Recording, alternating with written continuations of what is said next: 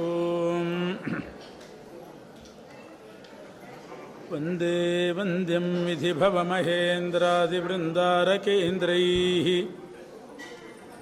ವ್ಯಕ್ತಂ ವ್ಯಾಪ್ತಂ ಸ್ವಗುಣಗಣತೋ ದೇಶತಃ ಕಾಲತಶ್ಚ ಧೂತಾವದ್ಯಂ ಸುಖಚಿತಿಮಯೈರ್ಮಂಗಲೈರ್ಯುಕ್ತಮಂಗೈಃ ಸಾನಾಥ್ಯನ್ನೋ ವಿದಧದಧಿಕಂ ಬ್ರಹ್ಮನಾರಾಯಣಾಖ್ಯಂ ಭೂಷಾರತ್ನಂ ಭುವನವಲಯಸ್ಯಾಖಿಲಾಶ್ಚರ್ಯರತ್ನಂ ಲೀಲಾರತ್ನಂ ಜಲಧಿದುಹಿತುರ್ದೇವತಾ ಮೌಲಿರತ್ನಂ ಚಿಂತಾರತ್ನಂ ಜಗತಿ ಭಜತಾಂ ಸತ್ಸರೋಜದ್ಯುರತ್ನಂ ಕೌಸಲ್ಯಾಯಾಲಸತು ಮಮಹರನ್ಮಂಡಲೇ ಪುತ್ರರತ್ನಂ ಆಪಾದಮೌಲಿಪರ್ಯಂತಂ ಗುರುಣಾಮಾಕೃತಿಂ ಸ್ಮರೇತ್ ತೇನ ವಿಘ್ನಾಃ ಪ್ರಣಶ್ಯಂತಿ ಸಿದ್ಧ್ಯಂತಿ ಚ ಮನೋರಥಾಃ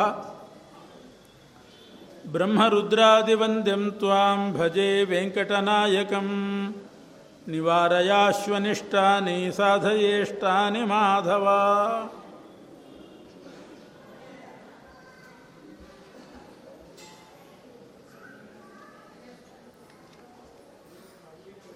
ಶ್ರೀನಿವಾಸದೇವರು ಹದಿನಾಲ್ಕು ಲೋಕದ ಎಲ್ಲ ದೇವತೆಗಳು, ಋಷಿಗಳು, ಮಾನವರು, ಸಮಸ್ತ ಸಾತ್ವಿಕ ವೃಂದವನ್ನು ವೆಂಕಟಾಚಲಕ್ಕೆ ಬರಮಾಡಿಕೊಂಡಿದ್ದಾರೆ. ವೈಶಾಖ ಶುದ್ಧ ವಿಲಂಬಿನಾಮ ಸಂವತ್ಸರ ವೈಶಾಖ ಶುದ್ಧ ಸಪ್ತಮಿ ದಿವಸ ಎಲ್ಲರೂ ಕೂಡ ಬಂದು ಸೇರಿದ್ದಾರೆ. ಆ ವೈಶಾಖ ಶುದ್ಧ ಸಪ್ತಮಿ ಮಂಗಳಮಯ ಸ್ನಾನ, ಪುಣ್ಯಾಹವಾಚನ, ಇಷ್ಟದೇವತಾ ಪೂಜೆ, ಕುಲದೇವತಾ ಪ್ರತಿಷ್ಠೆ, ಬ್ರಾಹ್ಮಣ ಸುವಾಸಿನಿಯರ ಸಮಾರಾಧನೆ ಎಲ್ಲವೂ ಕೂಡ ಸಾಂಗವಾಗಿ ಮುಗಿದಿದೆ.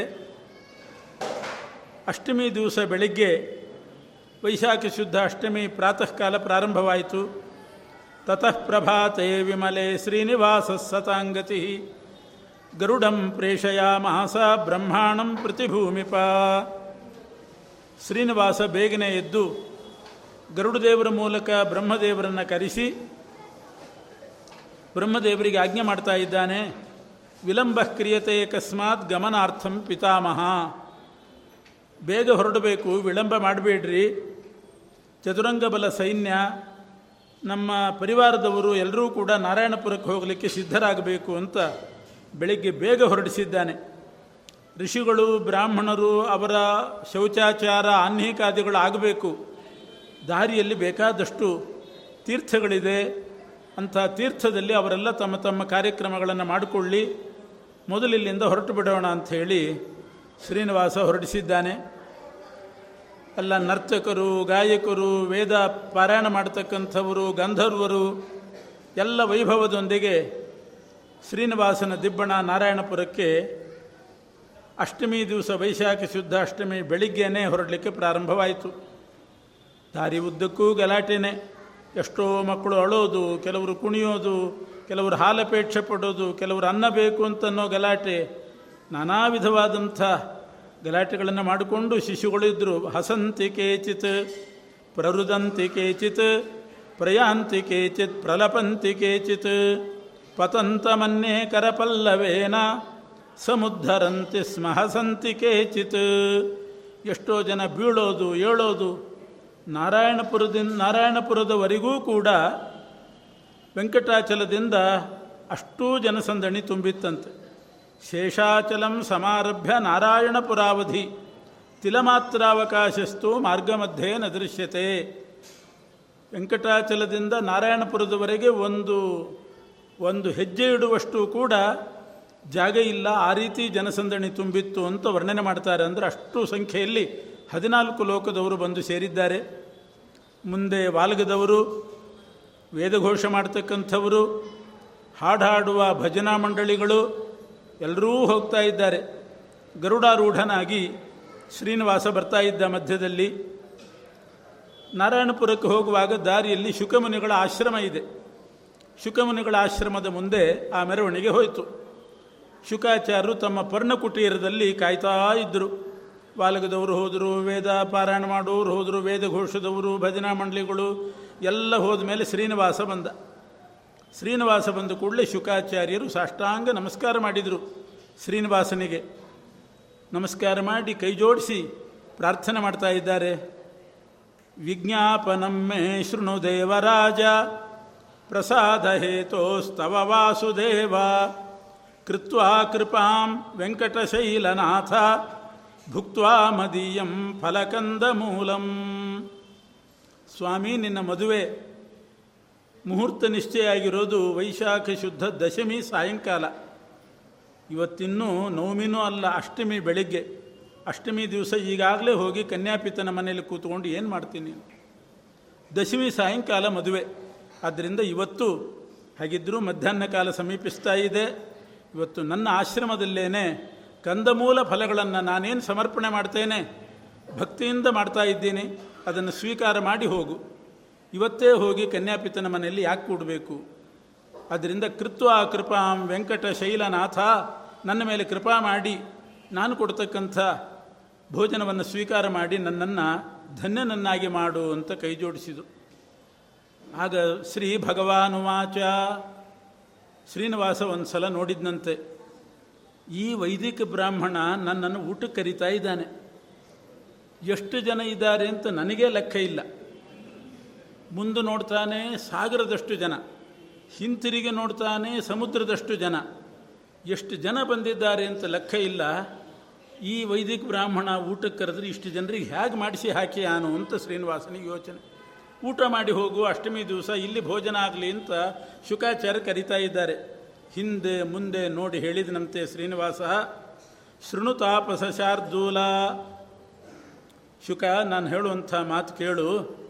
ಭವಾನ್ ಕೃಶಃ, ಈಗಲೇ ತಳ್ಳಗಿದ್ದಿ ನೀನು. ಭವಾನ್ ಕೃಶಃ ವಿರಾಗೀಚ ಬ್ರಹ್ಮಚಾರಿ ದೃಢವ್ರತಃ, ತಳ್ಳಗಿದ್ದಿ, ಕೃಶನಾಗಿದ್ದಿ, ವಿರಾಗ ವೈರಾಗ್ಯಶಾಲಿಯಾಗಿದ್ದಿ, ಬ್ರಹ್ಮಚರ್ಯದಲ್ಲಿ ಒಬ್ಬನೇ ಬೇರೆ ಇದ್ದಿ. ಅದರಿಂದ ನನಗೆ ಊಟ ಹಾಕೋ ಯೋಗ್ಯತೆ ನಿನಗಲ್ಲ, ಈಗಲೇ ತಳಗಾಗಿದ್ದೆ, ನನಗೆ ಊಟಕ್ಕೆ ಹಾಕಿಬಿಟ್ರೆ ಇನ್ನೂ ತಳಗಾಗ್ತೀನಿ ಅಂತಂದರು. ಅಷ್ಟು ಕೃಶನಾಗಿದ್ದೆ, ನನಗೆ ಊಟ ಹಾಕೋ ಯೋಗ್ಯತೆ ನಾನೆಂದು, ನನ್ನ ನನ್ನ ಮದುವೆಗೆ ಎಷ್ಟು ಜನ ಬಂದಿದ್ದಾರೆ ಅಂತ ನನಗೇ ಲೆಕ್ಕ ಇಲ್ಲ, ನಿನಗೆ ಹೇಗೆ ಹೇಳಲಿ ನಾನು ಲೆಕ್ಕ, ಎಷ್ಟು ಜನ ಇದ್ದೇವೆ ಅಂತ ಹೇಗೆ ಹೇಳಲಿ, ಎಷ್ಟು ಜನರಿಗೆ ಅಂತ ಅಡುಗೆ ಮಾಡಿಸ್ತೀನಿ ನೀನು. ಆದ್ದರಿಂದ ಕೈ ಜೋಡಿಸಿ ಕೇಳ್ಕೊಂಡಿಯಲ್ಲ, ಇಷ್ಟಕ್ಕೆ ನನಗೆ ತೃಪ್ತಿಯಾಗಿದೆ, ನಿನ್ನ ಮಾತಿನಿಂದಲೇ ತೃಪ್ತಿಯಾಗಿದೆ, ನಿನ್ನ ಯೋಗ್ಯತೆ ಎಲ್ಲ, ಸಂತೋಷಪಟ್ಟಿದ್ದೇನೆ. ನಾವು ಸುಮ್ಮನೆ ಅಲ್ಲಿ ನಾರಾಯಣಪುರಕ್ಕೆ ಹೋಗ್ತೇವೆ, ಆಕಾಶರಾಜ ಸಮರ್ಥ ಇದ್ದಾನೆ, ಶ್ರೀಮಂತ ಇದ್ದಾನೆ, ಅವನ್ನೆಲ್ಲ ವ್ಯವಸ್ಥೆ ಮಾಡ್ತಾನೆ ಅಂತ ಶ್ರೀನಿವಾಸ ಇದ್ದದ್ದನ್ನು ಹೇಳಿದ. ಶುಕಾಚಾರ್ಯ ಹೇಳಿದರು, ಸ್ವಾಮಿ ನೀನು ಯಾಕೋ ತಪ್ಪು ತಿಳ್ಕೊಂಡು ಹಾಗಿದೆ ಅಂದರು. ಮಿಸ್ಟೇಕ್ ಮಾಡ್ಕೊಂಡಿದ್ದೆ ನೀನು, ನಾನು ಊಟಕ್ಕೆ ಹೇಳಿದ್ದು ನಿನಗೆ ಮಾತ್ರ ಅಂದರು. ನೀನು ನೋಡಿದರೆ ಇದ್ದವ್ರನ್ನೆಲ್ಲ ಕರ್ಕೊಂಡು ಬರೋ ಲೆಕ್ಕ ನೀನು ಹಾಕೋತಾ ಇದ್ದಿ, ಇದು ಯಾವ ಲೆಕ್ಕ, ನಾನು ಹೇಳಿದ್ದು ಅವರಿಗೆಲ್ಲ ಹೇಳೇ ಇಲ್ಲ, ನಿನಗೆ ಬಾ ಅಂತ ನಾನು ಕರೆದಿದ್ದೀನಿ. ಒಂದು ಫ್ಲ್ಯಾಟ್ನಲ್ಲಿ ಯಾರಿಗೋ ಊಟಕ್ಕೆ ಹೇಳಿದ್ರಂತೆ, ನಮ್ಮ ಮನೆಗೆ ಬಂದು ನಿಂತು, ಇದ್ದವ್ರನ್ನೆಲ್ಲ ಕರ್ಕೊಂಡು ಬಂದರೆ ಅವ್ರ ಗತಿ ಏನು? ಹಾಗೆಲ್ಲ ನಾನು ಹೇಳಿಲ್ಲ, ನನಗೆ ಇಷ್ಟು ಜನರಿಗೆ ಊಟ ಹಾಕೋ ಯೋಗ್ಯತೆ ನಂದು ಅಲ್ಲ, ನಿನ್ನನ್ನು ಕರೆದಿದ್ದೀನಿ, ನೀ ಬಂದು ಊಟ ಮಾಡಿ ಹೋಗು. ಶ್ರೀನಿವಾಸ ಹೇಳಿದ, ಅದು ಸರಿಯಾಗೋದಿಲ್ಲ, ನಾನು ಮದುಮಗ ಆಗಿದ್ದೀನಿ, ನಾನು ವರ, ನನ್ನ ನನ್ನ ಮದುವೆಗೆ ಅಂತ ಬಂದ ಅತಿಥಿಗಳನ್ನೆಲ್ಲ ಹೊರಗಡೆ ನಿಲ್ಲಿಸಿ ನಾನೊಬ್ಬ ಒಳಗಡೆ ಬಂದು ಊಟ ಮಾಡಿದರೆ ಋಷಿಮುನಿಗಳು ಏನು ಅಂದುಕೊಂಡಾರು, ಇದು ನ್ಯಾಯ ಅಲ್ಲ, ಮದುಮಗ ನಾನು ಕೊನೆಗೆ ಊಟ ಮಾಡಬೇಕು, ನಾನೊಬ್ಬನೇ ಊಟ ಮಾಡಿದರೆ ತಪ್ಪಾಗ್ತದೆ ಅಂತ. ಆಗ ಶುಕಾಚಾರ್ಯ ಹೇಳ್ತಾರೆ, ನಾನು ಶಾಸ್ತ್ರ ಓದಿದ್ದೀನಿ, ನನಗೆ ಪುರಾಣಗಳೆಲ್ಲ ಗೊತ್ತಿದೆ, ಶಾಸ್ತ್ರದಲ್ಲಿ ಏನು ಹೇಳಿದ್ದಾರೆ ಅಂತಂದರೆ ತ್ವಯಿಭುಕ್ತೆ ಜಗದ್ಭುಕ್ತಂ ನಾತ್ರ ಕಾರ್ಯ ವಿಚಾರಣ. ಶ್ರೀನಿವಾಸನಿಗೆ ಊಟಕ್ಕೆ ಹಾಕಿದರೆ ಮೂರು ಲೋಕಕ್ಕೆ ಊಟಕ್ಕೆ ಹಾಕಿದ ಪುಣ್ಯ ಬರ್ತದೆ ಅಂತನ್ನೋ ಶಾಸ್ತ್ರ ನನಗೆ ಗೊತ್ತು, ಸುಮ್ಮನೆ ಹೇಳಲಿಕ್ಕೆ ಇಟ್ಕೊಂಡಿಲ್ಲ, ನನಗೆ ರಕ್ತಗತವಾಗಿದೆ ಅದು. ಯತಿರ್ಯತ್ರ ಗೃಹೇ ಭುಂಕ್ತೆ ತತ್ರ ಭುಂಕ್ತೆ ಜಗ ಹರಿ ಹರಿಸ್ವಯಂ ಹರಿರ್ಯತ್ರ ಗೃಹೇ ಭುಂಕ್ತೆ ತತ್ರ ಭುಂಕ್ತೆ ಜಗತ್ರಯಂ. ಹೀಗೆ ಭೋಜನ ಕಾಲದಲ್ಲಿ ಹೇಳ್ತಕ್ಕಂಥ ಮಾತುಗಳು. ಒಂದು ಕಡೆ ಒಬ್ಬ ಯತಿಗಳು ಭಿಕ್ಷಾ ಸ್ವೀಕಾರ ಮಾಡಿದರೆ ಸಾಕ್ಷಾತ್ ಹರಿಯೇ ಸ್ವೀಕಾರ ಮಾಡ್ತಾನೆ ಅಂತ ಅರ್ಥ. ಹರಿ ಸ್ವೀಕಾರ ಮಾಡಿದ ಅಂದರೆ ಮೂರು ಲೋಕ ಸ್ವೀಕಾರ ಮಾಡಿದ ಹಾಗೆ. ಆದ್ದರಿಂದ ಅದು ಸಂಪೂರ್ಣವಾಗಿ ಸತ್ಯ ಅಂತ ನನಗೆ ರಕ್ತಗತವಾಗಿದೆ, ನೀನು ಬಂದು ಊಟ ಮಾಡಿ ಹೋಗು ಸಾಕು, ಇವರಿಗೆಲ್ಲರಿಗೂ ಕೂಡ ಅನ್ನದಾನ ಮಾಡಿದ ಪುಣ್ಯ ಬರ್ತದೆ ಅಂತ ಶುಕಾಚಾರ್ಯ ಹೇಳಿದರು. ಅಷ್ಟೊತ್ತಿಗೆ ಬಕುಲಾದೇವಿನೂ ಅಲ್ಲೇ ಇದ್ಲು. ಶ್ರೀನಿವಾಸ, ಸುಮ್ಮನೆ ಜಾಸ್ತಿ ಮಾತಾಡಬೇಡ, ನಿನ್ನ ಮದುವೆ ಆಗಲಿಕ್ಕೆ ಇವರೇ ಮೂಲ ಕಾರಣ. ತೋಂಡಮಾನ್ ರಾಜ ಹೋಗಿ ನಮ್ಮ ಅಣ್ಣ ತನ್ನ ಮಗಳನ್ನು ಶ್ರೀನಿವಾಸನಿಗೆ ಕೊಡ್ತಾನೆ ಅಂತ ಹೇಳಿದಾಗ ಹುಚ್ಚು ಕುಣದಂತೆ ಕುಣಿದದ್ರಿಂದ ಅವ್ರು ನಿಶ್ಚಯ ಮಾಡಿದರು ಕೊಡೋದು ಅಂತ. ಅಂಥ ಕೃತ್ಯದಿಂದ ನಿಶ್ಚಯ ಮಾಡಿದ್ದಾರೆ, ಇವರದ್ದು ಪಾತ್ರ ಬಹಳ ದೊಡ್ಡದಿದೆ, ಹೋಗಿ ಊಟ ಮಾಡು ಅಂತ ಬಕುಲಾದೇವಿ ಹೇಳಿದ್ಲು. ಶ್ರೀನಿವಾಸ ಊಟಕ್ಕೆ ಬಂದಿದ್ದಾನೆ. ಒಳಗಡೆ ಹೊರಗಡೆ ಮೆರವಣಿಗೆ ನಿಂತಿದೆ. ಶ್ರೀನಿವಾಸ ಪರ್ಣ ಕುಟೀರ, ಏನು ಶುಕಾಚಾರ್ಯರ ಆಶ್ರಮ ಅಂದರೆ ಎಷ್ಟು ಸಣ್ಣದದು, ಒಬ್ಬರು ಒಳಗೆ ಹೋಗ್ಬೇಕಾದ್ರೆ ಇಬ್ಬರು ಹೊರಗೆ ಬರಬೇಕು, ಅಂಥ ಪರಿಸ್ಥಿತಿ. ಅಂಥ ಆಶ್ರಮದಲ್ಲಿ ಶ್ರೀನಿವಾಸ ಒಬ್ಬನೇ ಹೋಗಿ ಕೂತ್ಕೊಂಡ. ಶುಕಾಚಾರ್ಯರು ಏನು ಮಾಡಿದರು, ಕಮಲದ ಎಲೆ ಹಾಕಿದ್ರಂತಷ್ಟೆ. ಪದ್ಮಾವತಿ ಸರೋವರ ಅಲ್ಲೆಲ್ಲ ಕಮಲದ ಎಲೆಗಳು ಸಿಗುತ್ತೆ. ಆ ಕಮಲದ ಎಲೆ ಹಾಕಿ ಶ್ರೀನಿವಾಸನಿಗೆ ಒಂದಿಷ್ಟು ಬಡಿಸಿ ಕೈ ಜೋಡಿಸಿ ಹೇಳಿದ್ರಂತೆ, ಚಿತ್ರಾನ್ನ ಭುಕ್ತೇ ನಿಶಂ, ಪ್ರತಿನಿತ್ಯ ನೀನು ಚಿತ್ರಾನ್ನ ಊಟ ಮಾಡ್ತಕ್ಕಂಥವು. ಚಿತ್ರಾನ್ನ ಅಂದ್ರೇನು? ಬಹುಚಿತ್ರ ಜಗತ್ ಬಹುಧಾ ಕರಣಾತ್ ಪರಶಕ್ತಿರನಂತ ಗುಣಪರಮಃ. ಚಿತ್ರ ವಿಚಿತ್ರವಾದ ಪ್ರಪಂಚವನ್ನು ಸೃಷ್ಟಿ ಮಾಡಿ ಅದನ್ನು ಚೆನ್ನಾಗಿ ಪಕ್ವ ಆಗುವ ಹಾಗೆ ಮಾಡಿ ಕೊನೆಗೆ ಪ್ರಳಯ ಕಾಲದಲ್ಲಿ ಆ ಜಗತ್ತನ್ನೇ ಊಟ ಮಾಡುವ ನೀನು. ಭಗವಂತನ ಊಟ ಅಂತಂದರೆ ನಾವು ಮಾಡಿದ ಹಾಗೆ ಅನ್ನ ತೊವ್ವೆ ಪಾಯಸ ಇದನ್ನು ಮಾಡ್ತಾನೆ ಅಂತಲ್ಲ. ಭಗವಂತನ ಊಟ ಅಂತಂದರೆ ಯಸ್ಯ ಬ್ರಹ್ಮಚ ಕ್ಷತ್ರಂಚ ಉಭೇ ಭವತವೋದನಃ. ಪರಮಾತ್ಮನಿಗೆ ಪ್ರಧಾನ ಊಟ ಅಂದರೆ ಬ್ರಹ್ಮದೇವರು ಮತ್ತು ವಾಯುದೇವರಂತೆ. ಇವರನ್ನೇ ಪ್ರಧಾನವಾಗಿ ಊಟ ಮಾಡೋದು, ಬ್ರಹ್ಮ ವಾಯುದೇವರನ್ನು. ಇನ್ನು ಯಮದೇವರು ರುದ್ರದೇವರು ಇವರೆಲ್ಲ ಮೇಲ್ಪಂಕ್ತಿಯಲ್ಲಿ ಬಡಿಸಿರ್ತಾರಲ್ಲ, ಉಪ್ಪಿನಕಾಯಿ ಚಟ್ನಿ ಕೋಸಂಬರಿ ಆ ಲೆಕ್ಕಕ್ಕಂತ. ಹೀಗಿರುವಾಗ ನಿನ್ನಂಥ ಚಿತ್ರಾನ್ನ ಭುಕ್ತೇ ನಿಶಂ, ಪ್ರತಿನಿತ್ಯ ಚಿತ್ರಾನ್ನವನ್ನು ಊಟ ಮಾಡ್ತಕ್ಕಂಥವನು. ಬ್ರಹ್ಮಾಂಡ ಅನ್ನುವ ಕರ್ಪೂರದಲ್ಲಿ ಇದನ್ನೆಲ್ಲ ಹಾಕಿ ಸಂಕರ್ಷಣ ಮುಖಾಗ್ನಿಯಿಂದ ಅದನ್ನೆಲ್ಲ ಬೇಯಿಸಿ ಅದನ್ನು ತಿನ್ನತಕ್ಕಂಥವು. ಸಮುದ್ರಗಟ್ಟಲೆ ಕ್ಷೀರ ಸಮುದ್ರದ ಹಾಲು ಕುಡಿಯುವವನು ನೀನು, ಲವಣ ಸಮುದ್ರದ ಉಪ್ಪನ್ನು ಬಳಸುವವನು, ದಧಿ ಸಮುದ್ರದ ಮೊಸರನ್ನು ಕಲಿಸ್ಕೊಂಡು ಊಟ ಮಾಡ್ತಕ್ಕಂಥವನು, ಸ್ವಾದೋದಕ ಸಮುದ್ರದ ನೀರು ಕುಡಿಯುವವನು ನೀನು. ನಾವು ತಾಮ್ರದ ಥಾಲಿಯಲ್ಲಿ ಸಣ್ಣ ನೀ ಥಾಲಿಯಲ್ಲಿ ನೀರಿಟ್ಟು ಅಮೃತೋಪಹಾರ ಮಹಾ ನೈವೇದ್ಯಂ ಸಮರ್ಪಯಾಮಿ ಎಂಥ ಮಂತ್ರ, ಎಷ್ಟು ಮಹಾ ನೈವೇದ್ಯ. ಇಡೋದು ಪುಟಾಣಿ ಸಕ್ರೆ. ನಮ್ಮ ಕಡೆ ಬಂದರೆ ಗೊತ್ತಾಗ್ತದೆ, ಬರೀ ಕೊಬ್ಬರಿ ಸಕ್ರೆ ಇಲ್ಲ ಪುಟಾಣಿ ಸಕ್ರೆ ಆಗೋಯ್ತು. ಕೋಸಂಬರಿ ಕೂಡ ಇರೋದಿಲ್ಲ, ಪುಟಾಣಿ ಸಕ್ರೆ ಕೊಬ್ಬರಿ ಸಕ್ರೆ ಇಡೋದು. ಹೇಳುವಾಗ ಮಾತ್ರ ಸೌವರ್ಣೆ ಸ್ಥಾಲಿ ವರ್ಯೆ ಮಣಿಗಣ ಖಚಿತೆ ಗೋಘೃತಾಕ್ತಾನ್ ಸುಪಕ್ವಾನ್ ಪಕ್ವಾನ್ ಭೋಜ್ಯ ಭಕ್ಷ್ಯಾನ್ ಭೋಜ್ಯಾಂಶ್ಚ ಲೇಹ್ಯಾನ್. ಆಕಳು ತುಪ್ಪ ಹಾಕಿ ಭಕ್ಷ್ಯ ಭೋಜ್ಯ ಲೇಹ್ಯ ಏನೇನೋ ಮಾಡಿದ್ದೀವಿ, ಸ್ವೀಕಾರ ಮಾಡುವಂಥ. ಅಲ್ಲಿರೋದು ಪುಟಾಣಿ ಸಕ್ರೆ ಅಷ್ಟೇ. ಮಂತ್ರ ಮಾತ್ರ ಎಂಥ ಮಂತ್ರ. ಹೀಗೆ ನೀನು ನಿನ್ನ ಊಟ ಎಂಥದ್ದು, ನಾವೇನು ಸಮರ್ಪಣೆ ಮಾಡ್ತೀವಿ. ಆದರೂ ಕೃಪಾ ಮಾಡಿ ಬಂದು ಕೂತಿದ್ದಿ, ಸ್ವೀಕಾರ ಮಾಡು ಸ್ವಾಮಿ ನನ್ನ ಅನ್ನವನ್ನು ಅಂತ ಶುಕಾಚಾರ್ಯರು ಕೈ ಜೋಡಿಸಿ ಕೃಷ್ಣಾರ್ಪಣೆ ಹೇಳಿದರು. ಶ್ರೀನಿವಾಸ ಸಂತೋಷದಿಂದ ಊಟ ಮಾಡ್ತಿದ್ದಾನೆ. ಹೊರಗಡೆ ಮೆರವಣಿಗೆ ನಿಂತು ಹೋಗಿದೆ, ಮುಂದೆ ಹೋಗ್ತಾ ಇಲ್ಲ. ಋಷಿಗಳು ಬ್ರಾಹ್ಮಣರು ಎಲ್ಲ ಹೆಣ್ಣು ಹೆಣ್ಣುಮಕ್ಕಳು ವಿಚಾರ ಮಾಡ್ತಿದ್ದಾರೆ, ಯಾಕೆ ನಿಂತಿದೆ, ಬೇಗ ಬೇಗ ಹೋಗಬಾರ್ದೆ, ಬಿಸಿಲಾಗ್ತಾ ಇದೆ, ಯಾಕೆ ನಿಂತಿದೆ ಯಾಕೆ ನಿಂತಿದೆ ಅಂತ. ಕೊನೆಗೆ ಯಾರೋ ಹೇಳಿದರು, ಮದುಮಗ ಅಲ್ಲಿ ಒಳಗಡೆ ಸ್ವೀಕಾರ ಮಾಡ್ತಾ ಇದ್ದಾನೆ, ಅದಕ್ಕೋಸ್ಕರ ಮೆರವಣಿಗೆ ನಿಂತಿದೆ ಅಂತ. ಬ್ರಾಹ್ಮಣರಿಗೆಲ್ಲ ಸಿಟ್ಟು ಬಂತಂತೆ ಋಷಿಗಳಿಗೆ. ನಮ್ಮನ್ನು ಕರೆಸಿ ನಮ್ಮನ್ನೆಲ್ಲ ಹೊರಗೆ ಬಿಸಿಲಲ್ಲಿ ನಿಲ್ಲಿಸಿ ತಾನು ಹೋಗಿ ಊಟ ಮಾಡ್ತಿದ್ದಾನೆ ನಮ್ಮನ್ನು ಬಿಟ್ಟು, ಇದು ಯಾವ ನ್ಯಾಯ ಅಂತ ಅಂದುಕೊಂಡ್ರಂತೆ.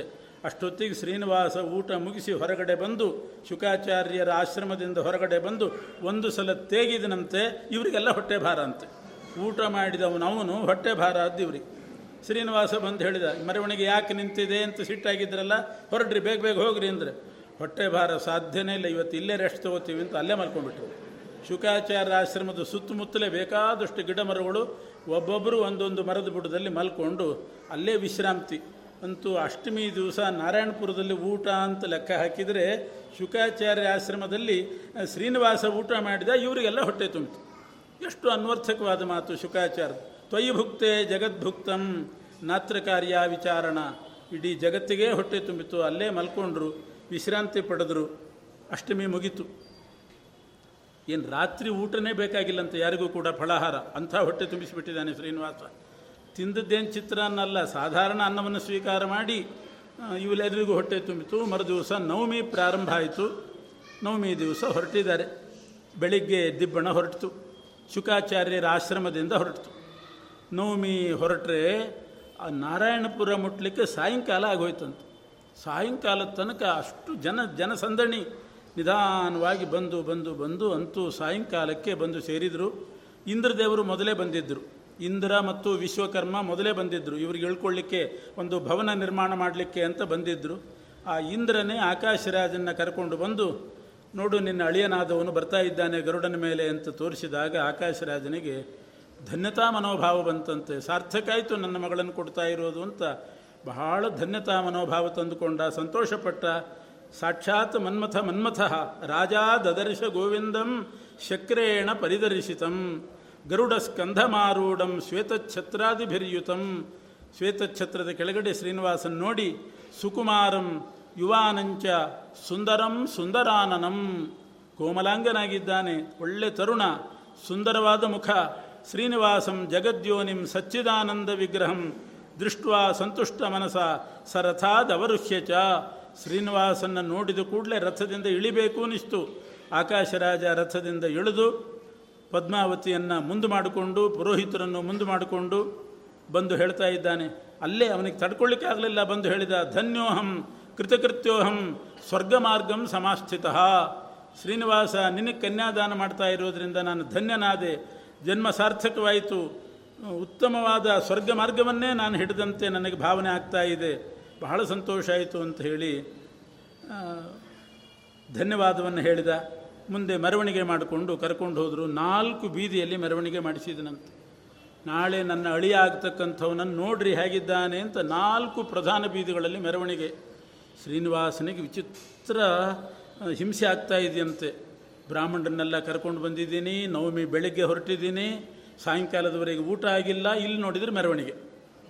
ಊಟ ಮೊದಲು ಮಾಡಿಸಿ ಆಮೇಲಾದರೂ ಮಾಡಬಾರ್ದೆ, ಬರೀ ಮೆರವಣಿಗೆ, ನಾಲ್ಕು ಬೀದಿಯಲ್ಲಿ ಮೆರವಣಿಗೆ. ಹೇಳೋ ಹಾಗಿಲ್ಲ ನಾವ್ಯಾರು ಊಟ ಮಾಡಿಲ್ಲ ಹಾಗೆ ಬಂದಿದ್ದೀವಿ ಅಂತ, ಇಲ್ಲಿ ಬರೀ ಮೆರವಣಿಗೆನೇ ಮೆರವಣಿಗೆ.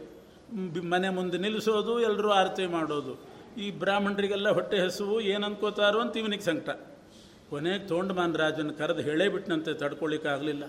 ಶ್ರೀನಿವಾಸ ಹೇಳ್ತಾನೆ, ಮಾವನ ಹತ್ರ ಹೇಳಿಲ್ಲ, ಆಕಾಶರಾಜನ ಹತ್ರ, ಚಿಕ್ಕ ಮಾವನ ಹತ್ರ ಹೇಳಿದ. ಸ್ವಲ್ಪ ಸಲಿಗೆ ಇರ್ತದೆ, ನಾವು ನಿಮಗೆ ತೊಂದರೆ ಆಗಬಾರ್ದು, ತಡ ಮಾಡಿದರೆ ತೊಂದರೆ ಆಗುತ್ತೆ ಅಂತ ಬೇಗನೆ ಹೊರಟಿದ್ದೀವಿ ಅಂತ ಅಂದಂತೆ. ಬಹಳ ಒಳ್ಳೆಯದಾಯಿತು ಅಂದ ಅವನು. ಇವನು ಹೇಳಿದ ಅಭಿಪ್ರಾಯ ಏನು ಅಂದರೆ, ಬೇಗನೆ ಹೊರಟಿದ್ದೀವಿ, ಊಟ ಆಗಿಲ್ಲ, ಏರ್ಪಾಟ್ ಮಾಡು ಅಂತ. ಅದನ್ನು ಕೇಳ್ತಾನೆ ಅಂದರೆ ಭಾಳ ಸಂತೋಷ ಆಯಿತು ಬೇಗ ಬಂದದ್ದು ಅಂತ ಅವನು. ಅಲ್ಲ ಯಾಕೆ ನೋಡಿ, ಮತ್ತೆ ತೊಂದರೆ ಆಗಬಾರ್ದಲ್ಲ, ಅದಕ್ಕೋಸ್ಕರ ಬೇಗ ಹೊರಟ್ವಿ ಅಂತ ಮತ್ತೆ ಅದನ್ನೇ ಹೇಳ್ತಿದ್ದಾನೆ. ಬೇಗ ಹೊರಟ್ವಿ ಬೇಗ ಹೊರಟ್ವಿ ಒಂದು ನಾಲ್ಕೈದು ಸಲ ಹೇಳಿದ ಮೇಲೆ ಅರ್ಥ ಆಯಿತು. ಬೆಳಗ್ಗೆ ಬೇಗ ಹೊರಟ್ವಿ, ನಾಲ್ಕು ಗಂಟೆಗೆ ಹೊರಟ್ವಿ ಅಂತಿದ್ದಾನೆ ಮತ್ತೆ ಮತ್ತೆ. ಹಾಗಾದ್ರೆ ಊಟ ಎಲ್ಲಿ ಆಯಿತು ಅಂತ ಕೇಳಿದ. ಎಲ್ಲಿ ಆಗೋದು, ನಾವು ಅಲ್ಲೆಲ್ಲ ದಾರಿಯಲ್ಲಿ ತಿನ್ನೋರಲ್ಲ, ಹಾಗೆ ಬಂದಿದ್ದೀವಿ ಅಂತಂದು. ಇವು ಮೊದಲೇ ಹೇಳಬಾರ್ದೆ, ಮೆರವಣಿಗೆ ಮೊಟಕುಗೊಳಿಸ್ತಾ ಇದ್ವಿ ಅಂತ ಹೇಳಿ ತೋಂಡಮಾನ್ ರಾಜ ಇಷ್ಟ್ಯಾತಕ್ಕೆ ಸಂಕೋಚ ಅಂತ ಹೇಳಿ ಆಮೇಲೆ ಮನೆ ಕರ್ಕೊಂಡು ಹೋಗಿ ತೋಂಡಮಾನ್ ರಾಜ ಎಲ್ರಿಗೂ ಕೂಡ ಭೋಜನಕ್ಕೆ ವ್ಯವಸ್ಥೆ ಮಾಡಿದನಂತೆ.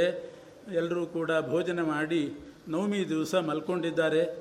ಇದಿಷ್ಟು ನವಮಿ ನಡೆದಂಥ ಘಟನೆ. ಬರೀ ಪ್ರಯಾಣನೇ ಆಯಿತು ಸಾಯಂಕಾಲದವರೆಗೆ. ತೋಂಡಮಾನ್ ರಾಜ ವ್ಯವಸ್ಥೆ ಮಾಡಿದ. ಕ್ಷಣೇನ ಕಾರಯ ಮಾಸ ಪಾಕಂ ರಾಜ ಹವಿರ್ಭುಜ, ಒಂದು ಕ್ಷಣದಲ್ಲಿ ಅಡಿಗೆ ಮಾಡಿಸಿಬಿಟ್ಟನಂತೆ. ಋಷೀಣಾಂ ವೇದ ವಿದುಷಾಂ ಸುರಾಣಾಂ ಸುರಯೋಷಿತಾಂ ರಾಜಾನ್ನಮರ್ಪಯ ಮಾಸ ವಿಪ್ರಾಣಾಂಚ ಅನ್ನಕಾಂಕ್ಷಿಣಾಂ. ಎಲ್ಲರೂ ಹಸಿವೆಯಾಗಿ ಊಟ ಕಾಯ್ತಾ ಇದ್ದರು. ಒಳ್ಳೆ ಊಟ ಹಾಕಿಸಿಬಿಟ್ಟ. ಅನ್ನಂ ಬಹುವಿಧಂ, ನಾನಾ ತರಹದ ಅಡಿಗೆಗಳನ್ನೆಲ್ಲ ಮಾಡಿಸಿ ಹಾಕಿದ್ದಾನೆ. ಮಲಗಿದರು. ಮರುದಿವಸ ಏವಂಗತ ಚ ಸಾ ರಾತ್ರಿ ಪ್ರಭಾತ ಸಮಯೋ ಭವತ್, ಸುಪ್ರಭಾತ ಆಯಿತು. ಪೂರ್ವದೇವ ಗುರೋರ್ವಾರ ಸಂಪ್ರಾಪ್ತೋ ದಶಮಿ ದಿನೇ, ವೈಶಾಖ ಶುದ್ಧ ದಶಮಿ, ಶುಕ್ರವಾರ ಬೆಳಗಾಯಿತು. ಸಮುತ್ಥಿತೋ ವಾಸುದೇವ, ಶ್ರೀನಿವಾಸ ಎದ್ದ. ಮಂಗಳಾಭ್ಯಂಜನಗಳೆಲ್ಲ ಆಗಿ ವಸಿಷ್ಠ ಋಷಿಗಳನ್ನು ಮೊದಲು ಕರೆದು ಕೇಳಿದನಂತೆ ಇವತ್ತಿನ ಕಾರ್ಯಕ್ರಮ ಏನು ಅಂತ ಕೇಳಿದ. ಸಾಯಂಕಾಲ ಗೋಧೂಳಿ ಲಗ್ನದಲ್ಲಿ ಮದುವೆ ಅಂದರು. ಹಾಗಾದ್ರೆ ಸಾಯಂಕಾಲ ಮದುವೆ ಅಂತಾದರೆ ಸಾಯಂಕಾಲದ ತನಕ ನನ್ನ ಮದುವೆ ಕಾಲಕ್ಕೆ ಎಲ್ಲರೂ ಯಾಕೆ ಉಪವಾಸ ಇರಬೇಕು ಅಂತ ಡೈರೆಕ್ಟಾಗಿ ಹೇಳಿ, ಎಲ್ಲರೂ ಯಾಕೆ ಉಪವಾಸ ಇರಬೇಕು, ಎಲ್ರಿಗೂ ಕೂಡ ಭೋಜನ ಆಗಿಬಿಡಲಿ. ಅಲ್ಲ ಲಾಜಹೋಮ ಅದೆಲ್ಲ ಆಗಬೇಕು ಅಂದರೆ ಲಾಜಹೋಮಕ್ಕೆ ಎಷ್ಟು ಜನ ಬೇಕು? ನಮ್ಮ ಕಡೆ ಐದು ಜನ, ವಧು ಕಡೆ ಐದು ಜನ, ಲಾಜಹೋಮಕ್ಕೆ ಅಷ್ಟು ಸಾಕು. ಆದ್ದರಿಂದ ನಮ್ಮ ಕಡೆ ಐದು ಮಂದಿ, ವಧುವಿನ ಕಡೆ ಐದು ಜನ, ಈ ಹತ್ತು ಮಂದಿಗೆ ಒಳ್ಳೆ ಉಪಹಾರ ಮಾಡಿಸಿಬಿಡ್ಬೇಕು, ಉಳಿದವರಿಗೆಲ್ಲ ಭೋಜನ ಆಗ ಏನು ಅಡ್ಡಿಲ್ಲ. ಶ್ರೀನಿವಾಸ ಬಹಳ ಕರುಣಾಳು, ಯಾವುದೋ ನೆಪದಿಂದ ಬ್ರಾಹ್ಮಣರನ್ನ ಹಾಗೆಲ್ಲ ಉಪವಾಸ ಹಾಕೋನಲ್ಲ. ಆದ್ದರಿಂದ ಎಲ್ರಿಗೂ ಊಟ ಆಗಲಿ ಅಂತ ಮೊದಲು ಸಕಾ ಸಕಾಲಕ್ಕೆ ಊಟ ಮಾಡಿಸಿದ. ತಾವು ಒಳ್ಳೆ ಉಪಹಾರ ಮಾಡಿದ್ರಂತೆ, ಅದು ಊಟಕ್ಕಿಂತ ಚೆನ್ನಾಗಿತ್ತಂತೆ. ಅಂಥ ಉಪಹಾರ ಮಾಡಿದ್ದಾರೆ. ಆಮೇಲೆ ಸಾಯಂಕಾಲ ಮದುವೆ. ಯಾಕೆಂದರೆ ಕನ್ಯಾದಾನ ಸ್ವೀಕಾರ ಮಾಡುವಾಗ ಭುಕ್ತ್ವಾ ಸಮುದ್ವಹೇತ್ ಕನ್ಯಾಂ ಅಂತಿರೋದು. ಅದರಿಂದ ಸಾಧಾರಣ ಗೋಧೂಳಿ ಲಗ್ನ ಇಟ್ಟಿರ್ತಾರೆ. ಕನ್ಯಾದಾನವನ್ನು ಊಟ ಮಾಡಿ ತೊಗೋಬೇಕಂತ, ಅಂದರೆ ಆಹಾರ ಸ್ವೀಕಾರ ಮಾಡಿ ಕನ್ಯಾದಾನ ತೊಗೋಬೇಕು. ಗಾಯತ್ರಿ ಉಪದೇಶಕ್ಕೂ ಕೂಡ ಆಹಾರ ಸ್ವೀಕಾರ ಮಾಡಿ ಗಾಯತ್ರಿ ಉಪದೇಶ ಉಪದೇಶಕ್ಕೆ ಮಾತ್ರ, ದಿನ ಅಲ್ಲ, ಜಪಕ್ಕಲ್ಲ, ಉಪದೇಶಕ್ಕೆ. ಆದ್ದರಿಂದಲೇ ಮಾತೃಭೋಜನ ಅಂತ ಮೊದಲು ಮಾಡಿಸಿಬಿಡ್ತಾರೆ ಒಟ್ಟುಗಳಿಗೆಲ್ಲ, ಮೊದಲು ಇದಾಗಿಬಿಡ್ತದೆ, ಆಮೇಲೆ ಗಾಯತ್ರಿ ಉಪದೇಶ ಆಗೋದು, ಉಪ ಉಪ ಭೋಜನ ಎಲ್ಲ ಆದಮೇಲೆ. ಹಾಗಾಗಿ ಭುಕ್ತ್ವಾ ಸಮುದ್ವಹೇತ್ ಕನ್ಯಾಂ ಗಾಯತ್ರಿ ಗ್ರಹಣಂತಥಾ ಅಂತ ಪ್ರಮಾಣ, ಕನ್ಯಾದಾನ ಮತ್ತು ಗಾಯತ್ರಿ ಗ್ರಹಣ ಭುಕ್ತ್ವಾ ಸಮಾಚರೇತು, ಸ್ವೀ ಆಹಾರ ಸ್ವೀಕಾರ ಮಾಡಿ ಮಾಡಬೇಕು ಅಂತಿರೋದು. ಅದರಿಂದ ಅದು ಬಹುಶಃ ಗಾಯತ್ರಿ ಗ್ರಹಣಕ್ಕೆ, ಯಾಕೆಂದರೆ ಒಟುಗಳು ಉಪವಾಸ ಹಾಕಿಬಿಟ್ರೆ ಸಾಯಂಕಾಲ ತನಕ ಒಟುಗಳಿಗೇನು ಅಭ್ಯಾಸ ಇರೋದಿಲ್ಲ ಅಂತಲಿದ್ದರೂ ಇರ್ಬೋದು.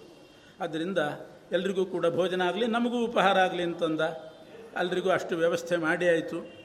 ಭೋಜನಂ ಋಷಿ ಮುಖ್ಯಾನಾಂ ಕರ್ತವ್ಯಂ ಪೂರ್ವಮೇ ವಹಿ, ಋಷಿಗಳಿಗೆ ಬ್ರಾಹ್ಮಣರಿಗೆ ಮೊದಲು ಊಟ ಆಗಬೇಕು ಅಂತ. ಯಾಕೆ ಅಂದರೆ ಯಾವುದೇ ಕರ್ಮ ಮಾಡುವಾಗ ಅದರಲ್ಲಿ ಸಾಂಗ ಸಾಕಷ್ಟು ಅಂಗವೈಕಲ್ಯ ಬಂದಿರ್ತದಂತೆ, ಅಂದರೆ ನಾನಾ ವಿಧವಾದ ಲೋಪದೋಷಗಳು ಬಂದಿರ್ತದಂತೆ.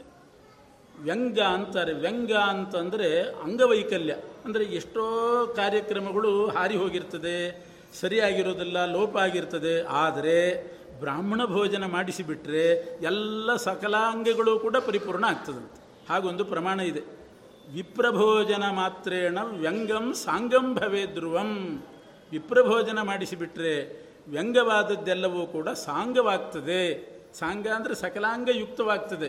ಆದ್ದರಿಂದ ಬ್ರಾಹ್ಮಣ ಭೋಜನ ಬಹಳ ಮುಖ್ಯ ಅಂತಿರೋದು. ಒಂದು ಹೋಮ ಮಾಡಲಿ, ಹವನ ಮಾಡಲಿ, ಮಹಾಭಾರತ ಓದಿದರೂ ಕೂಡ ಒಂದೊಂದು ಪರ್ವಕ್ಕೆ ಇಷ್ಟಿಷ್ಟು ಜನರಿಗೆ ಅನ್ನ ಸಂತರ್ಪಣೆ ಆಗಬೇಕು ಅಂತಂತಾರೆ. ಮಹಾಭಾರತ ಪಾರಾಯಣ ಮಾಡಿದರೆ, ಓದಿದರೆ, ಯಾಕೆ ಅಂದರೆ ಏನಾದರೂ ಲೋಪದೋಷಗಳು ಬಂದರೆ ವಿಪ್ರಭೋಜನ ಮಾಡಿಸೋದ್ರಿಂದ ವ್ಯಂಗಂ ಸಾಂಗಂ ಭವೇ ಧೃತಂ ಧ್ರುವಂ. ಅದಕ್ಕೋಸ್ಕರ ಎಲ್ರಿಗೂ ಭೋಜನ ಚೆನ್ನಾಗಿ ಆಗಬೇಕು ಅಂತ ಭೋಜನ ಆಯಿತು, ದಕ್ಷಿಣೆ ಕೊಟ್ಟದ್ದಾಯಿತು. ವೈಶಾಖ ಶುದ್ಧ ದಶಮಿ, ಇವರು ಉಪಹಾರ ಮಾಡಿ ಸಾಯಂಕಾಲಕ್ಕೆ ಕಾಯ್ತಾ ಇದ್ದಾರೆ. ಅಷ್ಟೊತ್ತಿಗೆ ಅರುಂಧತಿಯನ್ನು ಮುಂದೆ ಮಾಡಿಕೊಂಡು ಧರಣಿದೇವಿ ಬಂದಿದ್ದಾಳೆ. ಪುರಂದರಂ ಪುರಸ್ಕೃತ್ಯ ಜಗಾಮ ಐರಾವತಂ ತಥಾ ಆಹ್ವಾನ ಕಾರಣಾತ್ ಪ್ರಾಪ್ತಃ ಶ್ರೀನಿವಾಸಾಲಯಂ ತಥಾ. ಪುರೋಹಿತರನ್ನು, ದೇವೇಂದ್ರನನ್ನು ಮತ್ತು ಇವರು ಅರುಂಧತಿ ಇವರನ್ನೆಲ್ಲ ಕರ್ಕೊಂಡು ಅವರು ಎಲ್ಲಿ ಇಳ್ಕೊಂಡಿದ್ದರೋ ಶ್ರೀನಿವಾಸ ಅವರು ಅಲ್ಲಿಗೆ ಬಂದಿದ್ದಾರೆ ವಿವಾಹ ಮಂಟಪಕ್ಕೆ ಆಹ್ವಾನ ಮಾಡಲಿಕ್ಕೆ. ಆನೆ ಮೇಲೆ ಕೂತ್ಕೊಂಡು, ಐರಾವತದ ಮೇಲೆ ಕೂತ್ಕೊಂಡು ಬಂದಂತೆ. ಭೃಗು ಋಷಿಗಳು, ಅತ್ರಿ, ಪುಲಸ್ತ್ಯ, ವಾಲ್ಮೀಕಿ ಇವರೆಲ್ಲರೂ ಕೂಡ ಜೊತೆಗಿದ್ದಾರೆ. ಋಷಿ ಋಷಿಗಳು ಬ್ರಾಹ್ಮಣರು ಇರಬೇಕು ಜೊತೆಗಿಂಥ ಕಾರ್ಯಕ್ರಮಕ್ಕೆ ಅಂತ ಬಂದು ಶ್ರೀನಿವಾಸ ಇಳ್ಕೊಂಡ ಜಾಗಕ್ಕೆ ಬಂದು ಧರಣಿ ದೇವಿ ಮೊದಲು ಕುಂಕುಮ ಹಚ್ಚಿ ಪೂಜೆ ಮಾಡಿದ್ಲಂತೆ. ವರನಿಗೆ ಅಲ್ಲೊಂದು ಪೂಜೆ ಮಾಡಬೇಕು, ಅದು ಆಹ್ವಾನಾಂಗ ಪೂಜೆ ಅಂತ ಕರೀತಾರೆ. ವಿವಾಹ ಮಂಟಪಕ್ಕೆ ಬಾ ಅಂತ ಕರೆಯುವಾಗಲೇ ಒಂದಿಷ್ಟು ಪೂಜೆ ಮಾಡಿ, ಅಲ್ಲಿ ಕಾಣಿಕೆ ಕೊಟ್ಟು, ಗೌರವ ಮಾಡಿ, ಆರತಿ ಮಾಡಿ ಕರ್ಕೊಂಡು ಹೋಗಬೇಕು. ಆ ರೀತಿ ಧರಣಿ ದೇವಿ ಕರ್ಕೊಂಡು ಹೋಗ್ತಾ ಇದ್ದಾಳೆ. ಎಲ್ಲ ಹೆಣ್ಮಕ್ಕಳು ಮಾತಾಡಿಕೊಂಡ್ರಂತೆ, ಎಷ್ಟು ಪುಣ್ಯ ಮಾಡಿದ್ದಾಳೋ ಧರಣಿ ದೇವಿ, ಶ್ರೀನಿವಾಸನನ್ನು ಆಹ್ವಾನ ಮಾಡಿ ಕರ್ಕೊಂಡು ಹೋಗ್ತಿದ್ದಾಳೆ ಅಂತ ಸಂತೋಷಪಟ್ಟಿದ್ದಾರೆ. ವಿವಾಹ ಮಂಟಪಕ್ಕೆ ಶ್ರೀನಿವಾಸ ಬಂದ ಬಂದು ರಾಜಭವನಕ್ಕೆ ವೈಭವದಿಂದ ಬಂದು ಜಗಾಮರಾಜಭವನಂ ರತ್ನತೋರಣ ಮಂಡಿತಂ, ರತ್ನದ ತೋರಣ ಅಂಥ ಭವ್ಯವಾದಂಥ ವಿವಾಹ ಮಂಟಪದಲ್ಲಿ ಬಂದು ಕೂತಿದ್ದಾನೆ. ದಾರಿಯಲ್ಲಿ ದುರ್ಗಾದೇವಿ ಇದ್ಲಂತೆ. ಆ ರಾಜಮಂದಿರದ ದಾರಿಯಲ್ಲೇ ದುರ್ಗಾದೇವಿ. ದುರ್ಗಾದೇವಿ ವಿಶೇಷವಾಗಿ ಕಲಿಯುಗದಲ್ಲಿ ಫಲಪ್ರದಳು ಅಂತ ಉಂಟು. ಕಲವು ದುರ್ಗಾ ವಿನಾಯಕವು ಅಂತ ಶಾಸ್ತ್ರ. ಗಣಪತಿ ಮತ್ತು ದುರ್ಗಾದೇವಿಯರು ಬಹಳ ವಿಶೇಷ ಫಲ ಕೊಡ್ತಾರಂತೆ ಕಲಿಯುಗದಲ್ಲಿ. ಅದಕ್ಕೋಸ್ಕರ ರಕ್ಷಣೆಗೋಸ್ಕರ ದುರ್ಗಾದೇವಿಯನ್ನು ಪ್ರತಿಯೊಬ್ಬರೂ ಆರಾಧನೆ ಪೂಜೆ ಮಾಡೋದುಂಟು.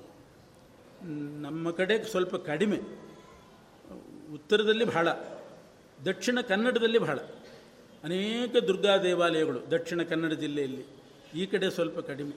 ಆದರೆ ವಾ ವಾದೀಂದ್ರರು ಅವರೆಲ್ಲ ಸ್ತೋತ್ರ ಮಾಡಿದ್ದಾರೆ ದುರ್ಗಾದೇವಿಯನ್ನು. ಯುಧಿಷ್ಠಿರ ದುರ್ಗಾ ಪೂಜೆ ಮಾಡಿ, ದುರ್ಗಾ ಸ್ತೋತ್ರ ಮಾಡಿ, ದುರ್ಗಾ ಮಂತ್ರವನ್ನು ಹೇಳಿಕೊಂಡು ಜಪ ಮಾಡಿ ಅಜ್ಞಾತವಾಸ ಮಾಡುವಾಗ ದುರ್ಗಾದೇವಿಯನ್ನು ಸಾಕ್ಷಾತ್ಕಾರ ಮಾಡಿಕೊಂಡಿದ್ದಂತೆ. ಪ್ರತ್ಯಕ್ಷ ಮಾಡಿಕೊಂಡು ಆ ದುರ್ಗಾದೇವಿಯನ್ನು ಅವಳ ಹತ್ರ ವರ ಕೇಳಿ ಅಜ್ಞಾತವಾಸವನ್ನು ಸಾಂಗವಾಗಿ ಮುಗಿಸಿದ ಅಂತ ಉಂಟು. ಅನಿರುದ್ಧನ ಅಪಹರಣವಾದಾಗ ಬಾಣಾಸುರ ಅನಿರುದ್ಧನನ್ನು ಜೈಲಿನಲ್ಲಿ ಬಂಧಿಸಿಟ್ಟಿದ್ದ. ಇಂಥ ಆಪತ್ತುಗಳು ಇನ್ನೊಂದು ಸಲ ಬರಬಾರ್ದು ಅಂತ ಬಲರಾಮ ಅವನಿಗೆ ದುರ್ಗಾ ಸ್ತೋತ್ರವನ್ನು ಉಪದೇಶ ಮಾಡ್ತಾನೆ. ಕಲಿಯುಗದಲ್ಲಿ ನೀನು ನಿತ್ಯ ದುರ್ಗಾದೇವಿಯ ಸ್ತೋತ್ರ ಮಾಡು, ಯಾವ ಆಪತ್ತು ಕೂಡ ನಿನಗೆ ಬರೋದಿಲ್ಲ. ಬರ್ತದೆ ಅಂತ ಆದಾಗ ಬಂದಾಗ ದುರ್ಗಾದೇವಿನ ಮರಿಬೇಡ ಅಂತ ಬಲರಾಮ ಹೇಳ್ತಾನೆ. ಕೃಷ್ಣನೂ ಕೂಡ ತನ್ನ ತಂಗಿಯಾದ ದುರ್ಗಾದೇವಿಗೆ ವರ ಕೊಟ್ಟಿದ್ದಾನೆ. ಕಲಿಯುಗದಲ್ಲಿ ನಾನಾ ನಾಮಗಳಿಂದ ನಾನೋಪಹಾರ ಬಲಿಗಳಿಂದ ನೀನು ಪೂಜಿತಳಾಗಿ ಕಲಿಯುಗದಲ್ಲಿ ಎಲ್ಲ ಸಜ್ಜನರನ್ನು ಸಂರಕ್ಷಣೆ ಮಾಡು. ದುರ್ಗಾ ಅಂದರೆ ಕೋಟೆ ಅಂತ ಅರ್ಥ. ಒಂದು ಕೋಟೆ ಇದ್ದರೆ ರಾಜನ ಹತ್ತಿರ ಬರಲಿಕ್ಕೆ ಯಾರಿಗೂ ಆಗೋದಿಲ್ಲ. ದುರ್ಗಮ ಅದು, ಬರಲಿಕ್ಕೆ ಸಾಧ್ಯ ಇಲ್ಲ. ಆದ್ದರಿಂದಲೇ ದುರ್ಗ ಅಂತ ಕರೆಯೋದು. ಜಲದುರ್ಗ, ಗಿರಿದುರ್ಗ, ಹಾಗೆ ನೀನು ದುರ್ಗ ರೂಪದ ದುರ್ಗ ರೂಪದಿಂದ ಅಂದರೆ ಯಾರೂ ಶತ್ರುಗಳು ಕೂಡ ಬಾಧಿಸಲಿಕ್ಕೆ ಬಂದಿರಬಾರ್ದು, ಆ ರೂಪದಿಂದ ಸಜ್ಜನರನ್ನು ರಕ್ಷಣೆ ಮಾಡುವಂಥ ಪರಮಾತ್ಮ ತನ್ನ ತಂಗಿ ದುರ್ಗಾದೇವಿಗೆ ವರ ಕೊಟ್ಟಿದ್ದಾನೆ.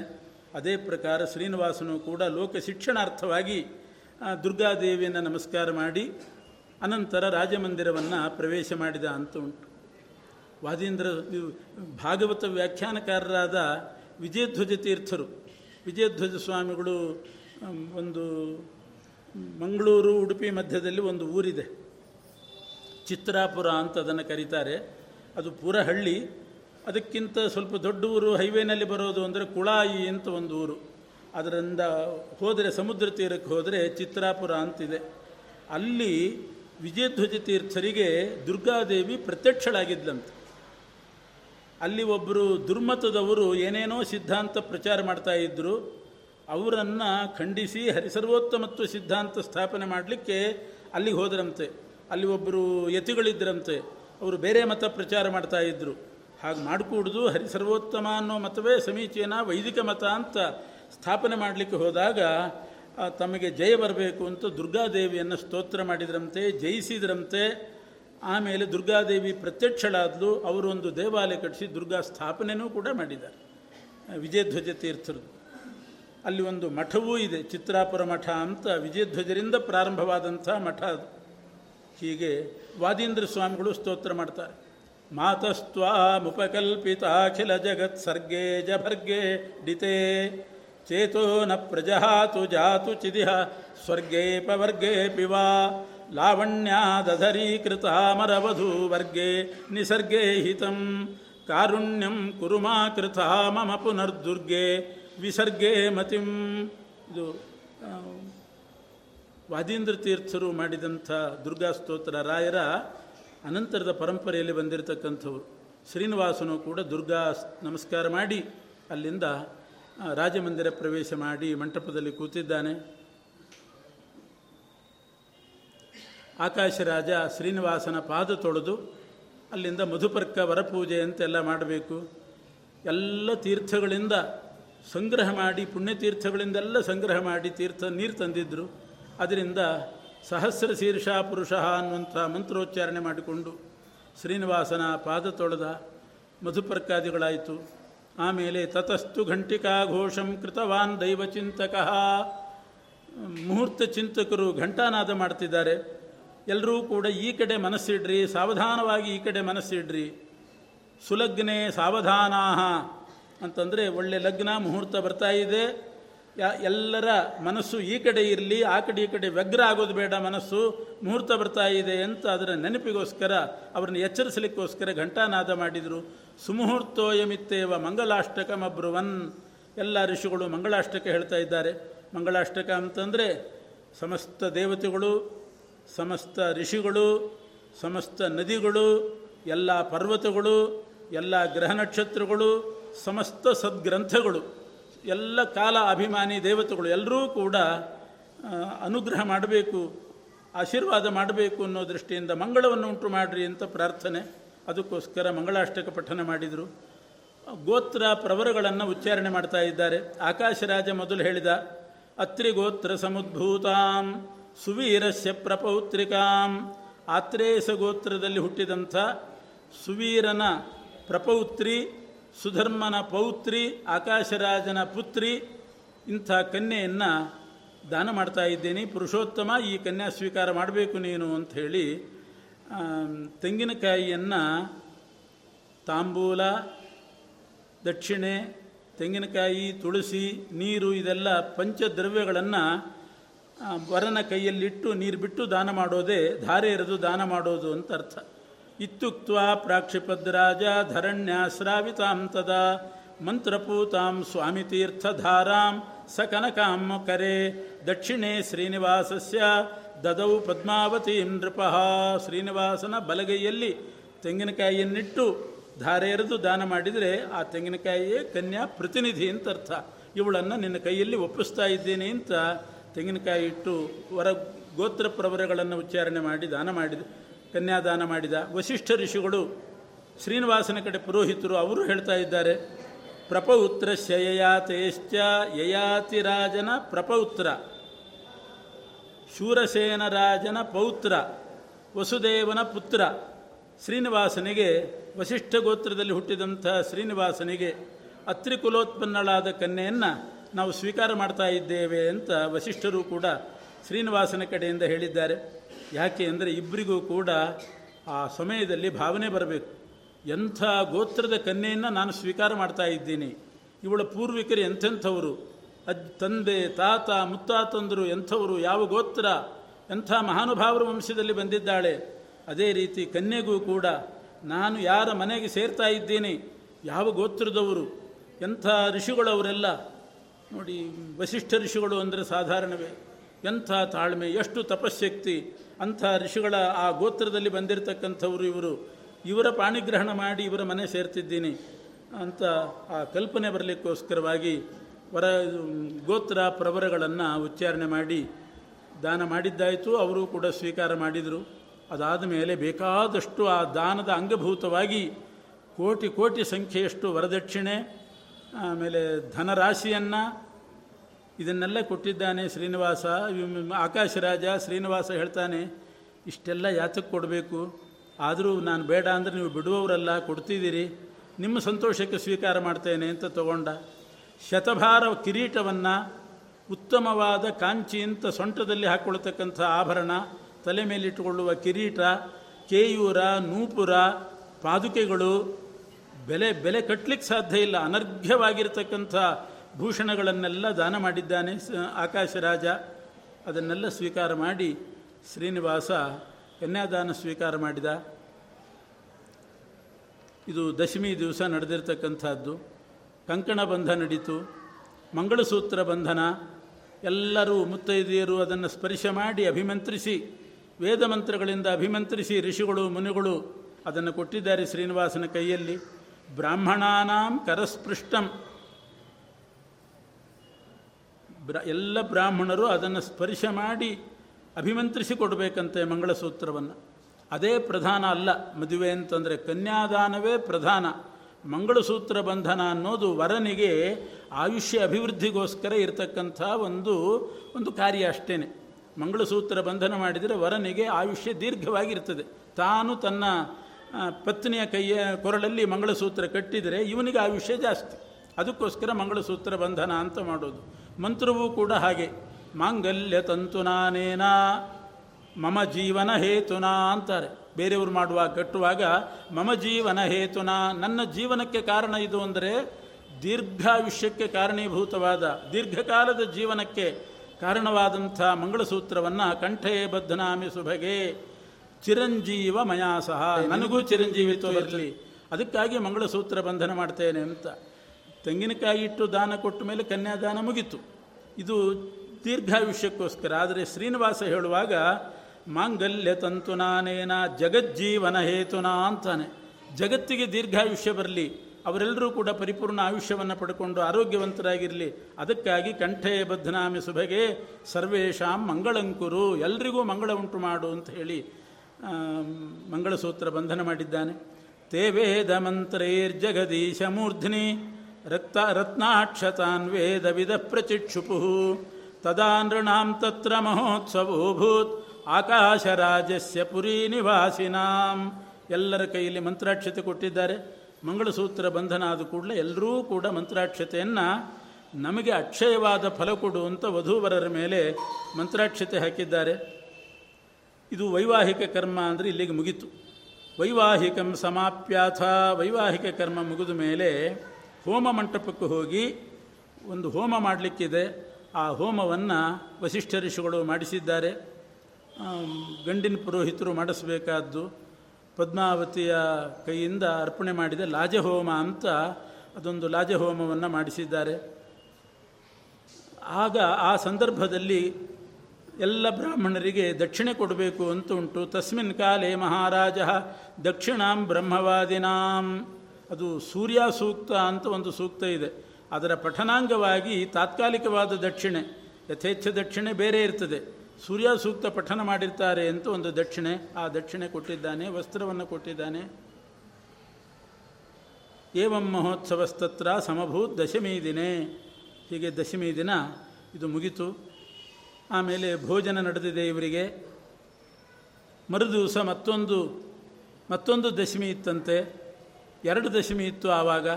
ತತಃ ಪ್ರಭಾತೆ ರಾಜೇಂದ್ರ ಸುವಾಸಿನ್ಯ ಸುರೇಶಿತು ಮಜ್ಜನಂ ಕಾರಯಾಮಾಸು ಗಂಧತೈಲೇಸು ನಿರ್ಮಲೈ. ಮತ್ತೆ ಮುತ್ತೈದೆಯರೆಲ್ಲರೂ ಕೂಡ ಮಂಗಳ ಸ್ನಾನವನ್ನು ಮಾಡಿಸಿದ್ದಾರೆ. ಅದಾದ ಮೇಲೆ ನಾಕಬಲಿ ಅಂತ ಒಂದು ಕಾರ್ಯಕ್ರಮ, ಆ ನಾಕಬಲಿಯನ್ನು ಐದನೇ ದಿವಸ ಮಾಡ್ತಕ್ಕಂಥದ್ದು.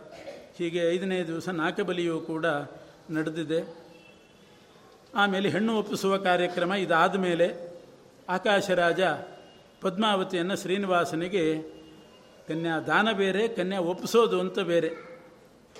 ಕನ್ಯಾಂ ಕೃತ್ವ ಅರ್ಪಯಾಮಾಸ ಪುತ್ರೀಂ ರುದನ್ ಗದ್ಗದ ಕಂಠವಾನ್. ಶ್ರೀನಿವಾಸ ಪದ್ಮಾವತಿಯನ್ನು ಶ್ರೀನಿವಾಸ ಇವನಿಗೆ ಆಕಾಶರಾಜ ಒಪ್ಪಿಸುವಾಗ ಪುತ್ರೀ ಹಸ್ತಂ ಪ್ರದಾಯಾಥ ಹಸ್ತೆ ರಾಜಕುಲಾಂಗನ ಕ್ಷೀರಂ ಸಂಯೋಜ್ಯ ಕೃಷ್ಣಸ್ಯ ನಾಭಿಮೂಲೇತಿ ದುಃಖಿತ ಭೃಶಂ ರುದಂತೆ ಮಂತ್ರೇಣ ದುಃಖ ಸಂದಿಗ್ಧಲೋಚನ. ಅದೊಂದು ವಿಧಿ ಇದೆ, ನಾಭಿಗೆ ಕ್ಷೀರಲೇಪನ ಮಾಡಿ ಕನ್ಯಾದಾನ ಮಾಡೋದು, ಮಾಡಿಸೋ ಕನ್ಯಾ ಅರ್ಪಣೆ ಮಾಡೋದು. ಮಾಡುವಾಗ ಮೊದಲು ಧರಣಿದೇವಿ ಹೇಳಿದ್ಲಂತೆ, ಶ್ರೀನಿವಾಸ ಪಾಲಿತಾಂ ಲಾಲಿತಾಂ ಪುತ್ರೀಂ ನವಮಾಸ ಧೃತಾಮ್ಮಯ, ಈ ಕನ್ಯೆಯನ್ನು ಒಂಬತ್ತು ತಿಂಗಳು ನಾನು ಗರ್ಭದಲ್ಲಿ ಧರಿಸಿ ಆಮೇಲೆ ಇದಕ್ಕೆ ಜನ್ಮ ಕೊಟ್ಟು ಇವಳನ್ನು ಬೆಳೆಸಿ ದೊಡ್ಡವಳನ್ನು ಮಾಡಿದ್ದೀನಿ. ತ್ವದಧೀನಾಂ ಜಗನ್ನಾಥ ಕರಿಷ್ಯೆ ಮಮನಂದಿನಿ, ಇವತ್ತು ನಿನ್ನ ಕೈಗೆ ಒಪ್ಪಿಸ್ತಾ ಇದ್ದೀನಿ. ನಮ್ಮನೆ ಅಂಗಳದಲ್ಲಿ ಬೆಳೆದಂಥ ಒಂದು ಬಳ್ಳಿಯ ಹೂವಿದು ಇವತ್ತು ನಿನ್ನ ಕೈಗೆ ಒಪ್ಪಿಸ್ತಾ ಇದ್ದೀನಿ, ಇದು ಬಾಡದಂತೆ ಚೆನ್ನಾಗಿ ನೋಡ್ಕೊಂಡು ಹೋಗೋ ಜವಾಬ್ದಾರಿ ನಿಂದು ಅಂತ ಒಪ್ಪಿಸಿಲ್ಲಂತೆ. ಎಷ್ಟು ಅಭಿಮಾನ ಇತ್ತು ಧರಣಿದೇವಿಗೆ ಅಂದರೆ, ನವಮಾಸ ಧೃತಾಮ್ಮಯ ಅಂತಾಳೆ, ಒಂಬತ್ತು ತಿಂಗಳು ಗರ್ಭದಲ್ಲಿ ಹೊತ್ತು ಆಮೇಲೆ ಹೆತ್ತು ಸಾಕಿದ್ದೀನಿ ಅಂತ. ಇವಳೇನು ಗರ್ಭದಲ್ಲಿ ಹೊತ್ತದ್ದಲ್ಲ ಪದ್ಮಾವತಿಯನ್ನು, ಆಕ ಇದು ಭೂಗರ್ಭದಲ್ಲಿ ದೊರೆತವಳು, ಆದರೆ ಹೇಳುವಾಗ ಹಾಗೆ ಹೇಳ್ತಿದ್ದಾಳೆ, ಅಷ್ಟು ಅಭಿಮಾನ ಇತ್ತು ವರ್ಪಿಸ. ಅದನ್ನು ನೋಡಿ ಅದೇ ಸಂದರ್ಭದಲ್ಲಿ ಆಕಾಶರಾಜನೂ ಕೂಡ ಮಗಳನ್ನು ಆಲಿಂಗನೆ ಮಾಡಿಕೊಂಡು ಹಾ ಪುತ್ರಿ ಮಂದಭಾಗೋಹಂ, ಮಂದಭಾಗ್ಯ ನಾನು, ಇವತ್ತು ಶ್ರೀನಿವಾಸನಿಗೆ ಒಪ್ಪಿಸ್ತಾ ಇದ್ದೀನಿ, ನಿನ್ನನ್ನು ಬಿಟ್ಟು ಹೇಗಿರಲಿ ನಾನು, ನಾವಿಬ್ಬರೇ ಆಗಿಬಿಡ್ತೇವೆ ಮನೆಯಲ್ಲಿ, ಭೋಜನದ ಮನೆಯಲ್ಲಿ ಕ್ರೀಡಾಗೃಹದಲ್ಲಿ ಯಾವಾಗಲೂ ನಿನ್ನನ್ನು ನೋಡ್ತಾ ಇದ್ದೆ, ಇವತ್ತು ಬೇರೆ ಕಡೆ ನಿನ್ನನ್ನು ಕಳಿಸ್ತಾ ಇದ್ದೀನಿ ಅಂತ ಹೇಳಿ ಆಕಾಶರಾಜನೂ ಕೂಡ ಅತ್ತ. ಅವನು ಕಣ್ಣೀರು ನೋಡಿ ತೋಂಡಮಾನ್ ರಾಜನೂ ಕಣ್ಣೀರು ಹಾಕಿದನಂತೆ, ನಾವು ದರಿದ್ರರು ನಿರ್ಭಾಗ್ಯರಾದ್ವಿ, ನಿನ್ನನ್ನು ಮತ್ತೊಂದು ಮನೆಗೆ ಕಳಿಸ್ತಾ ಇದ್ದೇವೆ ಅಂತ ಹೇಳಿ ತೋಂಡಮಾನ್ ರಾಜನೂ ಕೂಡ ಅತ್ತ. ವಸುದಾನ ಬಂದು ತಮ್ಮ ವಸುದಾನ ಬಂದು ಅವನೂ ಕೂಡ ಭಗಿನೀಂ ದೀನವದನ ಮಾಲಿಂಗ್ಯಾ ಹೃದನ್ಮು, ಅವಳನ್ನು ಆಲಿಂಗನೆ ಮಾಡಿಕೊಂಡು ನೀನಿವತ್ತು ಇನ್ನೊಂದು ಮನೆಗೆ ಹೋಗ್ತಿದ್ದೀನಾ, ಯಾರ ಜೊತೆಗೆ ನಾನು ಆಟ ಆಡಬೇಕು, ಯಾರ ಜೊತೆಗೆ ಜಗಳ ಮಾಡಲಿ, ಯಾರ ಜೊತೆಗೆ ವಾದ ಮಾಡಲಿ, ಊಟ ಕೂಡ ಕೂತಾಗ ನಾನು ಒಬ್ಬನೇ ಆಗ್ತೀನಲ್ಲ, ನಿನ್ನ ಜೊತೆಗೆ ಊಟ ಮಾಡ್ತಾ ಇದ್ದೆ, ಈ ರೀತಿ ಹೇಳಿ ವಸುದಾನನೂ ಕೂಡ ಅತ್ತಂತೆ. ಇವರೆಲ್ಲ ಅಳೋದು ನೋಡಿ ಶ್ರೀನಿವಾಸನೂ ಹತ್ತುಬಿಟ್ಟನಂತೆ. ಅವನು ಹತ್ತದ್ದು ನೋಡಿ ಪಕ್ಕದಲ್ಲಿದ್ದವರು ಚೂಟಿ ಹೇಳಿದ್ರಂತೆ, ನೀನು ಅಳಬಾರ್ದು ಕಣೋ, ಅವ್ರು ಕನ್ಯಾ ಒಪ್ಪಿಸ್ತಾರೆ, ಅವ್ರು ಅಳ್ತಾರೆ, ನೀನೇ ಕೆತ್ತಿಯೋ ಚೆನ್ನಾಗಿರಲ್ಲ, ನೀನು ಅಳಬೇಡ ಅಂತಂದರೆ ಅಯ್ಯೋ ಸುಭದ್ರೆ ನೆನಪು ಬಂತು ಅಂತ ಅಂದಂತೆ. ಸುಭದ್ರೆಯನ್ನು ಅರ್ಜುನನಿಗೆ ಮದುವೆ ಕೊಟ್ಟು ಮದುವೆ ಮಾಡಿದ್ನಲ್ಲ, ಸುಭದ್ರೆ ನೆನೆಸ್ಕೊಂಡು ಅಳ್ತಾ ಇದ್ದೀನಿ ಅಂತ. ಸ್ವಯಂ ರುರೋಧ ಗೋವಿಂದೋ ಭಗಿನಿಂ ಪಾರ್ಥವಲ್ಲಭಾಂ, ಅರ್ಜುನನ ಹೆಂಡತಿ ಇವಳು ಸುಭದ್ರೆಯನ್ನು ನೆನಪು ಮಾಡಿಕೊಂಡು ಅವನೂ ಕೂಡ ಹತ್ತು. ಆಮೇಲೆ ಪದ್ಮಾವತಿಯನ್ನು ಕರ್ಕೊಂಡು ಹೊರಟಿದ್ದಾನೆ.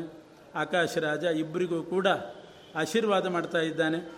ದೀರ್ಘಾಯುರ್ಭವ ಗೋವಿಂದ ಸರ್ವಲೋಕ ಧುರಂಧರ, ದೀರ್ಘಾಯುಷ್ಮಂತನಾಗಿ ಬಾಳು, ಸರ್ವಲೋಕದಲ್ಲಿ ಏಕಛತ್ರಾಧಿಪತಿಯಾಗಿ ನೀನು ಬಾಳು ಅಂತ ಆಶೀರ್ವಾದಗಳನ್ನು ಮಾಡಿ ಕೊಟ್ಟು ಕಳಿಸಿದ. ಆಮೇಲೆ ಮಗಳಿಗೂ ಕೂಡ ಒಂದು ಹಿತನುಡಿಯನ್ನು ಹೇಳ್ತಾ ಇದ್ದಾನೆ. ಪದ್ಮಾವತಿಗೆ ಮದುವೆ ಮಾಡಿಕೊಂಡು ಹೊರಡ್ತಾ ಇದ್ದಿ, ಮುಖ್ಯವಾದ ನಿನ್ನ ಧರ್ಮ ಏನು ಅಂತಂದರೆ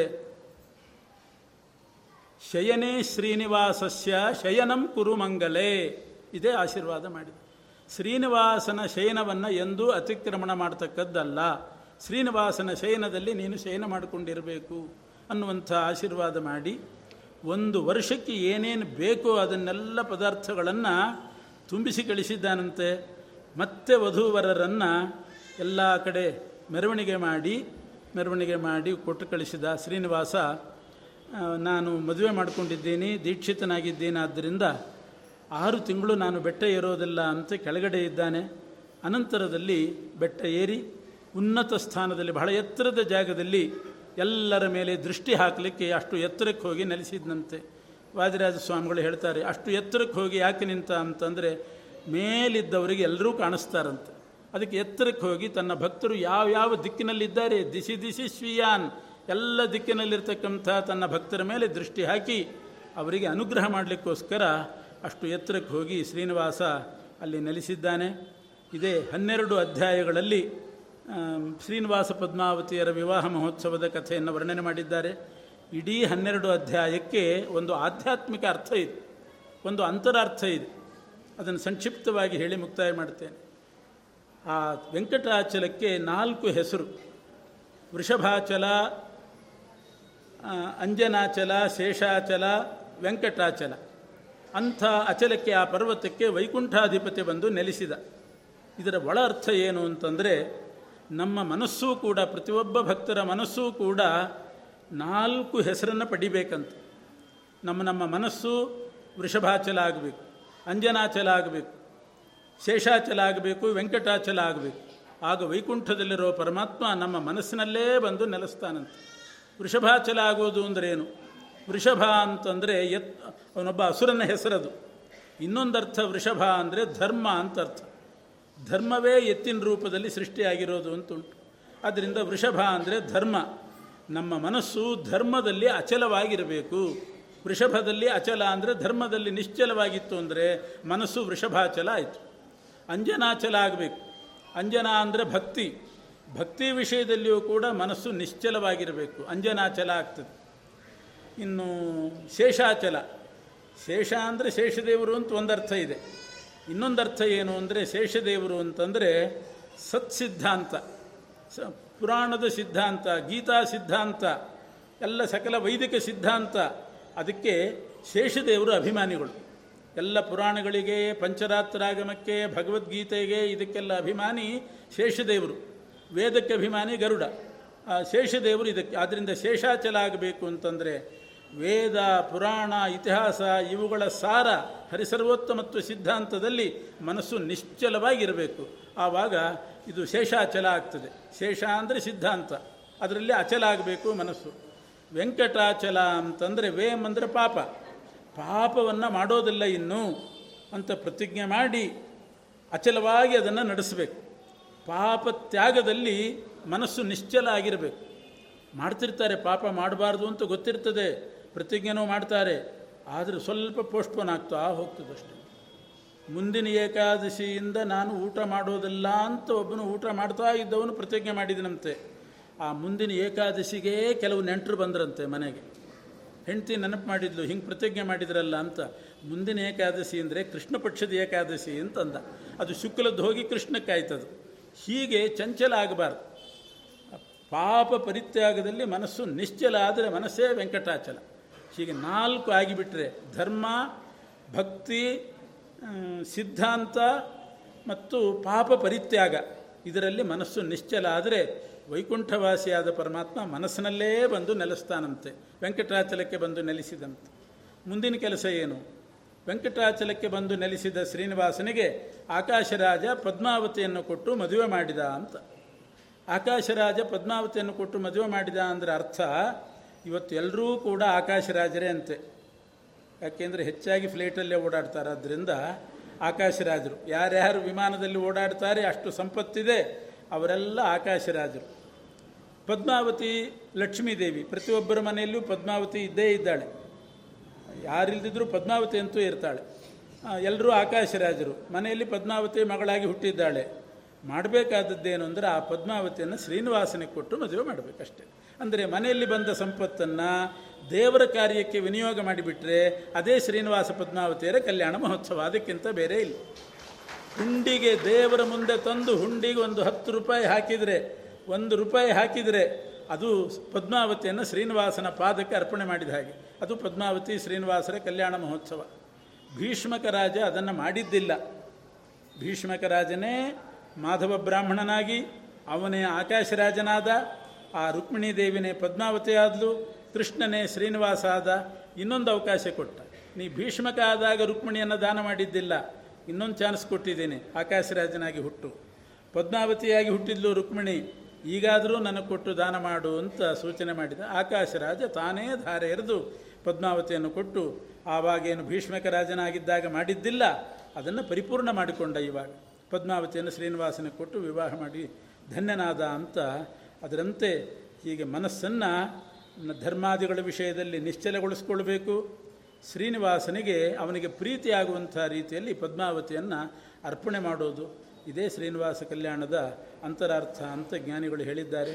ಇದನ್ನು ಹೇಳಿ ಈ ಶ್ರೀನಿವಾಸನ ದಿವ್ಯ ಸನ್ನಿಧಾನ, ಇಲ್ಲಿ ಶ್ರೀನಿವಾಸನ ಸನ್ನಿಧಾನದಲ್ಲೇ ಒಂದು ಈ ಹನ್ನೆರಡು ಅಧ್ಯಾಯ ವಿವಾಹಾಧ್ಯಾಯ ಪ್ರವಚನ ಮಾಡ್ತಕ್ಕಂಥ ಸೌಭಾಗ್ಯ. ಅದರ ಜೊತೆಗೆ ದಿನಕ್ಕೊಂದೊಂದು ಅಲಂಕಾರ ಶ್ರೀನಿವಾಸ ದೇವರದ್ದು ನೋಡಿದರೆ ಭಗವಂತ ಅನಂತರೂಪಿ ಅಂತನ್ನೋದು ಇದರಿಂದಲೇ ಅರ್ಥ ಆಗ್ತದೆ. ಎಲ್ಲರೊಳಗೂ ಅಂತರ್ಯಾಮಿಯಾಗಿ ತತ್ತದ್ರೂಪ ತದಾಕಾರ ತನ್ನಾಮಕನಾಗಿದ್ದಾನೆ ಅನ್ನೋದು ಅರ್ಥವಾಗ್ತಾ ಇದೆ. ಅಂಥ ನಾನಾ ರೂಪಧಾರಿಯಾದ ಶ್ರೀನಿವಾಸನ ಸನ್ನಿಧಾನದಲ್ಲಿ ಇದನ್ನು ಹೇಳುವಂಥ ಭಾಗ್ಯ ಬಂದಿದೆ. ಬಹುಶ್ರುತ ಮಹಾಗುಣರು ಅನೇಕ ಬಾರಿ ಕೇಳಿದವರು, ಆದರೂ ಕೂಡ ಸತ್ಕಾಲಕ್ಷೇಪ ಆಗಬೇಕು, ಇದನ್ನು ಕೇಳಬೇಕು, ಕೇಳಿದ್ದನ್ನೇ ಕೇಳಬೇಕು ಅನ್ನುವ ದೃಷ್ಟಿಯಿಂದ ಮತ್ತೆ ಮತ್ತೆ ಶ್ರವಣ ಮಾಡಿದ್ದೀರಿ. ಪದ್ಮಾವತಿ ಸಮೇತನಾದ ಶ್ರೀನಿವಾಸ ಎಲ್ರಿಗೂ ಕೂಡ ಈ ಈ ವಿಶೇಷವಾಗಿ ಇದನ್ನು ಎಲ್ಲ ಏರ್ಪಾಟು ಮಾಡಿದಂಥವರು, ಪೂರ್ವಾಶ್ರಮದಲ್ಲಿ ನಮಗೆ ಗುರುಗಳಾಗಿದ್ದಂಥ ವಿದ್ಯಾ ಶ್ರೀಸತೀರ್ಥ ಶ್ರೀಪಾದಂಗಳವರು, ಅವರು ನಮಗೆ ಆದೇಶ ಮಾಡಿದರು, ನೀವು ಬಂದು ಇದನ್ನು ನಡೆಸ್ರಿ ಅಂತ. ಅವರ ಆದೇಶದಂತೆ ನಡೆಸಿದ್ದೇವೆ. ಮತ್ತು ಎಲ್ಲರೂ ಕೂಡ ಇಲ್ಲಿ ಭಾಗ್ಯ ಶ್ರೀನಿವಾಸನ ಸೇವೆಯಲ್ಲಿ ತೊಡಗಿದಂಥವರಿಗೆ, ದರ್ಶನಕ್ಕೆ ಬಂದಂಥ ಎಲ್ಲ ಭಕ್ತರಿಗೂ ಕೂಡ ಪದ್ಮಾವತಿ ಸಮೇತ ಶ್ರೀನಿವಾಸ ವಿಶೇಷ ಮಂಗಳವನ್ನು ಉಂಟು ಮಾಡಲಿ ಅಂತ ಪ್ರಾರ್ಥನೆ ಮಾಡಿ ಮುಕ್ತಾಯ ಮಾಡ್ತಾ ಇದ್ದೀವಿ.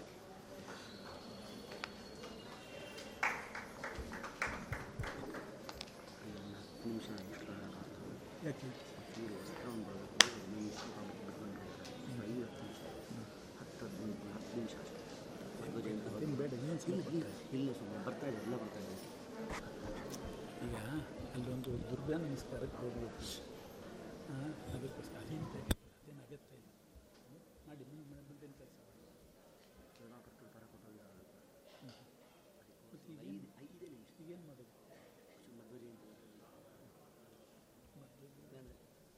ಕಲ್ಯಾಣ ಮುಂದಿನ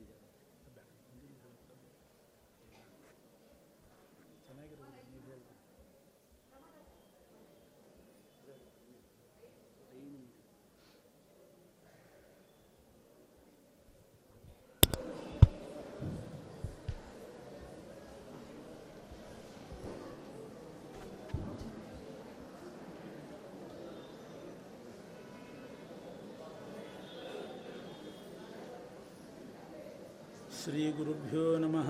ಹರಿ ಓಂ.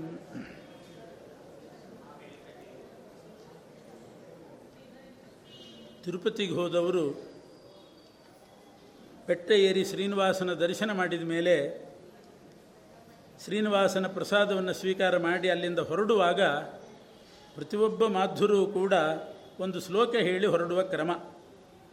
ತಿರುಪತಿಗೆ ಹೋದವರೆಲ್ಲ ಹೊರಡುವಾಗ ಆ ರೀತಿ ಹೇಳೋದು ಅಂತೂ ಒಂದು ಪದ್ಧತಿ ಉಂಟು ಮಾಧುರಲ್ಲಿ. ಆನಂದ ತೀರ್ಥ ವರದೆ ದಾ ದಾನವಾರಣ್ಯ ಪಾವಕೆ ಜ್ಞಾನದಾಯಿನಿ ಸರ್ವೇಶೇ ಶ್ರೀನಿವಾಸೇಸ್ತು ಮೇ ಮನಃ. ಇದು ವಾದಿರಾಜ ಸ್ವಾಮಿಗಳು ತಿರುಪತಿಯಿಂದ ಹೊರಡುವಾಗ ಅವರು ಶ್ರೀನಿವಾಸನನ್ನು ಈ ರೀತಿ ಪ್ರಾರ್ಥನೆ ಮಾಡಿ ಹೊರಟಿದ್ದಾರೆ. ತಿರುಪತಿಗೆ ಹೋದರು ವಾದಿರಾಜ ಸ್ವಾಮಿಗಳು, ಮೊಣಕಾಲು ಊರ್ಕೊಂಡು ಹೋದ್ರಂತೆ. ಇಡೀ ಬೆಟ್ಟವೇ ಅವರಿಗೆ ಸಾಲಿಗ್ರಾಮ ರೂಪದಲ್ಲಿ ಕಂಡಿತು. ಆದ್ದರಿಂದ ಪಾದ ಊರಿ ಹೋಗಲಿಲ್ಲಂತೆ, ಅಷ್ಟು ಭಕ್ತಿತಿಶಯದಿಂದ ಮೊಣಕಾಲು ಊರಿಕೊಂಡು ಹೋಗಿದ್ದಾರೆ. ಆ ವಿಚಿತ್ರ ಆ ಪರ್ವತವೇ ಬಹಳ ವಿಚಿತ್ರವಾದಂಥದ್ದು. ಅಲ್ಲಿರ್ತಕ್ಕಂಥ ಗಿಡ ಮರಗಳೆಲ್ಲ ತರವೋ ದೈವತಗಣಾಹ, ಒಂದೊಂದು ಮರವೂ ಕೂಡ ದೇವತೆಗಳಂತೆ. ಯಾವ ಮರ ಯಾವ ದೇವತೆ ಅಂತ ಹೇಳೋದು ಕಷ್ಟ, ಅಜ್ಞಾನಿಗಳಿಗೆ ಗೊತ್ತಾಗೋದಿಲ್ಲ. ಜಾನಂತಿ ನ ಬ್ರಹ್ಮ ಶಿವೇಂದ್ರ ಪೂರ್ವಕಾಹ ಬ್ರಹ್ಮಾದಿಗಳಿಗೂ ಅರ್ಥ ಆಗೋದು ಕಷ್ಟ. ಮನುಜಾಸ್ತು ಕಿಂ ಪುನಃ, ಮನುಷ್ಯರೇನು ತಿಳ್ಕೊಳ್ತಾರೆ ಅಂತ ಹೇಳ್ತಾರೆ. ಅಂಥ ದಿವ್ಯವಾದಂಥ ಪರ್ವತ ಅದು ವಾದಿರಾಜ ಸ್ವಾಮಿಗಳು ಅವರಿಗೆ ಶಾಲಿಗ್ರಾಮ ರೂಪವಾಗಿ ಕಂಡಿತು. ಅಲ್ಲಿ ಹೋಗಿ ಬಹಳ ಶ್ಲೋಕಗಳಿಂದ ಶ್ರೀನಿವಾಸನನ್ನು ಸ್ತೋತ್ರ ಮಾಡಿದ್ದಾರೆ. ಅದರಲ್ಲಿ ಕೊನೆಗೆ ಹೊರಡುವಾಗ ಹೇಳಿದ ಶ್ಲೋಕ ಇದು: ಆನಂದ ತೀರ್ಥ ವರದೆ ದಾನವಾರಣ್ಯ ಪಾವಕೆ ಜ್ಞಾನದಾಯಿನಿ ಸರ್ವೇಶೇ ಶ್ರೀನಿವಾಸೇಸ್ತು ಮೇಮನಃ. ಆನಂದ ತೀರ್ಥರಿಗೆ ವರ ಕೊಟ್ಟಿರ್ತಕ್ಕಂಥ ದೇವರು ಅಂತಾರೆ. ಅಂದರೆ ಆನಂದ ತೀರ್ಥರಿಗೆ ವರ ಅಂದ್ರೇನು? ಹರಿಸರ್ವೋತ್ತಮತ್ವ ಸಾಧನೆ ಆಗಬೇಕು, ಅದೇ ವರ. ಆ ಬೆಟ್ಟ ಹರಿಸರ್ವೋತ್ತಮತ್ವವನ್ನು ಸಾಧನೆ ಮಾಡಿದಂಥ ಬೆಟ್ಟ. ವೃಷಭಾಚಲ ಅಂತ ಹೆಸರು ಬಂದದ್ದು ಆ ನಿಮಿತ್ತದಿಂದಲೇ. ಹರಿಸರ್ವೋತ್ತಮ ಅಂತ ಅವನು ಒಪ್ಪಿಕೊಂಡ, ಅವನು ಒಪ್ಪಿಕೊಂಡಿದ್ದರಿಂದ ಅವನ ಹೆಸರು ಬಂತು ಅಂತ. ಹೀಗೆ ದಾನವಾರಣ್ಯ ಪಾವಕೆ, ಜ್ಞಾ ಎಲ್ಲ ದಾನವರನ್ನು ಸುಟ್ಟು ಹಾಕ್ತಕ್ಕಂಥ, ದಾನವರು ಅಂದರೆ ಪಾಪಗಳೇ, ದಾನವರೇ ಪಾಪರೂಪದಿಂದ ದೇಹದಲ್ಲಿರ್ತಾರೆ, ಅವರನ್ನು ಸುಟ್ಟು ಹಾಕ್ತಕ್ಕಂಥವನು ಶ್ರೀನಿವಾಸ. ಜ್ಞಾನದಾಯಿನಿ, ದಿವ್ಯವಾದ ಜ್ಞಾನವನ್ನು ಕೊಡ್ತಕ್ಕಂಥವನು, ಅವನಲ್ಲಿ ನನ್ನ ಮನಸ್ಸಿರಲಿ ಅಂತ ಪ್ರಾರ್ಥನೆ ಮಾಡ್ತಾರೆ. ಆದ್ದರಿಂದಲೇ ವೆಂಕಟೇಶ್ ಮಹಾತ್ಮೆಯಲ್ಲೇ ಹೇಳಿದ್ದಾರೆ: ತರವೋ ದೈವತಗಣಾಹ ಮೃಗಾಸ್ತು ಋಷಿಪುಂಗವಾಹ. ಅಲ್ಲಿ ಓಡಾಡುವ ಒಂದೊಂದು ಮೃಗವೂ ಕೂಡ ಋಷಿ ಋಷಿಗಳಂತೆ, ಜಿಂಕೆ ಆಗಲಿ, ಕಪಿಗಳಾಗಲಿ, ಎಲ್ಲ ನಾನಾ ತರಹದ ಋಷಿಗಳು. ನೂರು ಕೋಟಿ ಋಷಿಗಳಿದ್ದಾರೆ. ಯಾವ್ಯಾವ ಪ್ರಾಣಿ ರೂಪದಿಂದ ಯಾವ ಋಷಿಗಳಿದ್ದಾರೋ ಹೇಳಲಿಕ್ಕಾಗೋದಿಲ್ಲ. ಯಾವ ದೇವತೆಗಳು ಯಾವ ಮರದ ರೂಪದಿಂದ ಇದ್ದಾರೋ ಹೇಳಲಿಕ್ಕಾಗೋದಿಲ್ಲ. ಪಕ್ಷಿಗಳೆಲ್ಲ, ಹಾರಾಡುವ ಪಕ್ಷಿಗಳೆಲ್ಲ ಗಂಧರ್ವರು ಅಂತ ಹೇಳ್ತಾರೆ ಆ ಬೆಟ್ಟದಲ್ಲಿ. ಅಂಥ ಒಂದು ವಿಶಿಷ್ಟವಾದಂಥದ್ದು ಅದು. ದೊಡ್ಡ ದೊಡ್ಡ ದೇವತೆಗಳಿಗೆ ಮಾತ್ರ ವೇದ್ಯ. ನಮ್ಮ ಅನುಭವದಲ್ಲಿ ಆ ಬೆಟ್ಟದಲ್ಲಿ ಒಂದು ಮಹಿಮೆ ನಡೀತು. ನನ್ನ ಜೀವನದಲ್ಲಿ ಅಲ್ಲ, ನಮ್ಮ ಸ್ನೇಹಿತನ ಜೀವನದಲ್ಲಿ ನಡೆದದ್ದು. ಅವನು ಹೇಳಿದ್ದನ್ನು ನಾವು ಹೇಳ್ತಾ ಇದ್ದೀವಿ ಅಷ್ಟೇ. ನಮ್ಮ ಜೊತೆಗೆ ಅಧ್ಯಯನ ಮಾಡ್ತಾ ಇದ್ದ ಒಬ್ಬ ವಿದ್ಯಾರ್ಥಿ, ಅವನಿಗೆ ಏನಾಯಿತೋ, ಬಹಳ ಬುದ್ಧಿವಂತನಾಗಿ ಅಧ್ಯಯನ ಮಾಡ್ತಿದ್ದ, ಜೀವನದಲ್ಲಿ ಸ್ವಲ್ಪ ಜುಗುಪ್ಸೆ ಬಂತು. ಜುಗುಪ್ಸೆ ಬಂದು ಬಹಳ ವಿಲಕ್ಷಣವೇ ಆದ, ಇಲ್ಲಿರುವಾಗಲೇ ವಿಲಕ್ಷಣ ಆಗಿದ್ದ, ಇದ್ದಕ್ಕಿದ್ದ ಹಾಗೆ ಒಂದು ದಿವಸ ನಾಪತ್ತೆಯೂ ಆದ. ಎಷ್ಟು ಹುಡುಕಿದರೂ ಕೂಡ ಸಿಗಲಿಲ್ಲ. ಎಲ್ಲ ಪೊಲೀಸು ಅವರು ಇವರು ಪ್ರಯತ್ನ ಮಾಡಿದರೂ ಸಿಗಲಿಲ್ಲ. ಎಷ್ಟೋ ದಿವಸ ಆದಮೇಲೆ ಬಂದ, ತಾನೇ ಬಂದ. ಬಂದಾಗ ತನ್ನ ಕಥೆ ಹೇಳಿಕೊಂಡ. ಏನು, ಎಲ್ಲೂ ಎಲ್ಲಿಗೆ ಹೋಗಿ, ಏನೋ ಬುದ್ಧಿ ಭ್ರಮಣ ಆಯಿತು, ಯಾಕೋ ಜೀವನ ಜುಗುಪ್ಸೆ ಬಂತು. ತಿರುಪತಿ ಬೆಟ್ಟಕ್ಕೆ ಹೋಗಿ ಆ ಶ್ರೀನಿವಾಸ ದೇವರ ಸನ್ನಿಧಾನದಲ್ಲಿ ಪ್ರಾಣತ್ಯಾಗ ಮಾಡೋಣ ಅಂತ ಹೋದೆ. ಹೇಗೆ ಪ್ರಾಣತ್ಯಾಗ ಮಾಡೋದು? ಅದಕ್ಕೊಂದಿಷ್ಟು ಔಷಧಿ ಖರೀದಿ ಮಾಡಿದ್ನಂತೆ. ಇದು ಔಷಧಿ ಅಲ್ಲದೇನು, ವಿಷ. ಅದನ್ನು ಖರೀದಿ ಮಾಡಿದ. ಮಾಡಿ ತಿರುಪತಿ ಬೆಟ್ಟಕ್ಕೆ ಹೋಗಿ ಒಂದು ಲಡ್ಡು ತೊಗೊಂಡಂತೆ. ಆ ವಿಷ ಹಾಗೆ ತಿನ್ನಲಿಕ್ಕೆ ಧೈರ್ಯ ಬರಲಿಲ್ಲ. ಲಡ್ಡು ತೊಗೊಂಡು ಅದನ್ನು ಒಡೆದು ಅದರಲ್ಲಿ ವಿಷ ಬೆರೆಸಿ ಪುನಃ ಆ ಲಡ್ಡನ್ನು ಕಟ್ಟಿ ಆ ಲಡ್ಡು ತಿನ್ನೋಣ ಅಂತ ದೂರ ಹೋಗಿ ಕೂತ್ಕೊಂಡಂತೆ. ಆ ನಾರಾಯಣಾದ್ರಿ ಕಡೆ ಹೋದರೆ ಯಾರೂ ಇರೋದಿಲ್ಲ, ಶ್ರೀನಿವಾಸ ದೇವರ ಹಿಂಭಾಗದಲ್ಲಿ. ಅಲ್ಲಿ ಹೋಗಿ ಒಂದು ಕಡೆ ಕಲ್ಲಿನ ಮೇಲೆ ಕೂತ್ಕೊಂಡು ದೇವರು ಧ್ಯಾನ ಮಾಡಿ ಆ ಲಡ್ಡು ತಿಂದುಬಿಟ್ರೆ ಅಲ್ಲೇ ಪ್ರಾಣ ಹೋಗ್ತದೆ ಅಂತ ಯೋಚನೆ ಮಾಡಿ ವಿಷ ಬೆರೆಸಿ ಲಡ್ಡು ಕಟ್ಟಿ ತಿನ್ನಬೇಕು. ಅಷ್ಟೊತ್ತಿಗೆ ಯಾವುದೋ ಕೋತಿ ಬಂದು ಆ ಲಡ್ಡು ಕಸ್ಕೊಂಡು ಹೋಯ್ತು. ಹಿಂದಿನಿಂದ, ನಾವು ನೋಡಿಲ್ಲ, ಬಿಟ್ಟಿಲ್ಲ, ಹಿಂದಿನಿಂದ ಇದ್ದಕ್ಕಿದ್ದ ಹಾಗೆ ಬಂತು, ಆ ಕೋತಿ ಕಸ್ಕೊಂಡು ಹೋಯ್ತಂತೆ. ಆ ಕ್ಷಣ ತಪ್ಪಿತು ತಪ್ಪಿತೋ ಇಲ್ಲೋ, ಮತ್ತವನಿಗೆ ಆ ಐಡಿಯಾನೇ ಹೋಯ್ತಂತೆ, ಬೇಡ ಅಂತ ಅನಿಸ್ತು. ಆಮೇಲೆ ಅಲ್ಲೇ ಅಲ್ಲೇ ಕೆಲವರು ಇದ್ದರು, ಅವ್ರ ಹತ್ರ ಹಣ ಇಸ್ಕೊಂಡು ಮಾಡಿ ಬೆಂಗಳೂರಿಗೆ ಬಂದು ಸೇರಿದ, ಹೇಳ್ದ. ಎಂಥ ವಿಚಿತ್ರ ಅಂತ ಅಂದ್ಕೊಂಡ್ವಿ. ಪುರಾಣ ನೋಡುವಾಗ ಗೊತ್ತಾಗ್ತದೆ, ಮೃಗ ಆಶ್ಚ ಋಷಿಪುಂಗವಾಹ ಅಂತಾರೆ. ತಿರುಪತಿ ಬೆಟ್ಟದಲ್ಲಿರ್ತಕ್ಕಂಥ ಮೃಗಗಳೆಲ್ಲ ಋಷಿಗಳಂತವರು, ಋಷಿ ಶ್ರೇಷ್ಠ. ಋಷಿಗಳಿಗೆ ಕರುಣೆ ಜಾಸ್ತಿ ಅಂತೆ. ಸರ್ವೇ ಜನ ಸುಖಿನೋ ಭವಂತು ಅಂತ ಹೇಳುವವರು ಋಷಿಗಳು. ಯಾವ ಎಲ್ಲರೂ ಸುಖವಾಗಿರಲಿ, ಆ ರೀತಿ ಋಷಿಗಳು ಕರುಣೆಯಿಂದ. ಆ ರೀತಿಯ ಅನುಭವವನ್ನು ಅನೇಕ ಜನರಿಗೆ ತಂದುಕೊಟ್ಟಿರ್ತಕ್ಕಂಥ ಪರ್ವತ ಅದು ವೆಂಕಟಾಚಲ. ಅಷ್ಟು ಶ್ರೇಷ್ಠವಾದದ್ದು. ಇವತ್ತಿಗೂ ಕೂಡ ಹಾಗೇ ನಡೀತಾ ಇದೆ. ಅಷ್ಟು ದಿವ್ಯ ಸನ್ನಿಧಾನ. ಮತ್ತು ಈ ಸಂದರ್ಭ ಮಧ್ವ ಮಧ್ವ ಜಯಂತಿ ಬರ್ತಕ್ಕಂಥ ಸಂದರ್ಭವೂ ಇದೆ. ಆದ್ದರಿಂದ ಶ್ರೀಮದ್ ಆಚಾರ್ಯರ ಸ್ಮರಣೆಯೂ ಕೂಡ ಮಾಡಬೇಕು. ಶ್ರೀಮನ್ ಮಧ್ವಾಚಾರ್ಯರು ಅವರು ಆನಂದ ತೀರ್ಥ ವರದೆ ಅಂತ ಹೇಳಿದ್ರಿಂದ ಗೊತ್ತಾಗ್ತದೆ, ಸೂಚನೆ ಆಗ್ತಾ ಇದೆ. ಆನಂದ ತೀರ್ಥರು ತಿರುಪತಿಯ ಕೆಳಗಡೆ ಪದ್ಮಾವತಿ ಸರೋವರದಲ್ಲಿ ಒಂದು ಚಾತುರ್ಮಾಸ್ಯ ಸಂಕಲ್ಪ ಮಾಡಿದ್ರು ಅಂತ ಒಂದು ಇತಿಹಾಸ ಉಂಟು, ಅಲ್ಲಿ ಮಾಡಿದ್ರು ಅಂತ ಐತಿಹ್ಯ ಇದೆ. ಆದ್ದರಿಂದ ಆನಂದ ತೀರ್ಥರಿಗೆ ವರ ಕೊಟ್ಟವನು ಶ್ರೀನಿವಾಸ ಅಂತ ಹೇಳೋದು ಅತ್ಯಂತ ಉಚಿತ ಆಗ್ತದೆ, ವಾದಿರಾಜ ಸ್ವಾಮಿಗಳು ಹೇಳಿದ್ದು. ಆಚಾರ್ಯರು, ಶ್ರೀಮದಾಚಾರ್ಯರು ಅವತಾರ ಮಾಡುವ ಕಾಲ ಹೇಗಿತ್ತು? ಮಧ್ವ ಜಯಂತಿ ಅವರು ಕೂಡ ದಶಮಿ ದಿವಸನೇ, ವಿಜಯದಶಮಿ ದಿವಸನೇ ಭೂಮಿಯಲ್ಲಿ ಅವತಾರ ಮಾಡಿದಂಥವ್ರು. ಅವತಾರ ಮಾಡುವ ಕಾಲ ಹೇಗಿತ್ತು, ಯಾವ ಸಂದರ್ಭದಲ್ಲಿ ಆಚಾರ್ಯರು ಬಂದರು? ಅನಂತೇಶ್ವರ ದೇವಾಲಯ ಅಂತ ಪ್ರಾಚೀನ ದೇವಾಲಯ ಉಡುಪಿಯಲ್ಲಿ ಭೀಮಸೇನ ದೇವರು ಕಟ್ಟಿಸಿದ್ದಂತೆ. ಅದನ್ನು ಭೀಮಸೇನ ದೇವರು ಅದು ನೋಡಬೇಕು, ಆ ದೇವಾಲಯ ಕಲ್ಲುಗಳನ್ನು ಹಾಗೆ ಜಾರಿ ಬೀಳೋ ಹಾಗೆ ಇಟ್ಟಿದ್ದಾರೆ. ಆದರೆ ಒಂದು ಕಲ್ಲಿನ ಮೇಲೆ ಇನ್ನು ಇನ್ನೊಂದು ಕಲ್ಲು ಕೂತಿದೆ. ಭೀಮಸೇನ ದೇವರೇ ತಂತಂದು ಇಟ್ಟು ಕಟ್ಟಿದ್ದು ಅಂತ ಇತಿಹಾಸ ಹೇಳ್ತಾರೆ. ಅಂಥ ದಿವ್ಯವಾದ ಅನಂತೇಶ್ವರ ದೇವಾಲಯ ಇತ್ತು. ಅದರದ್ದೊಂದು ವಾರ್ಷಿಕೋತ್ಸವ ಸಮಾರಂಭ.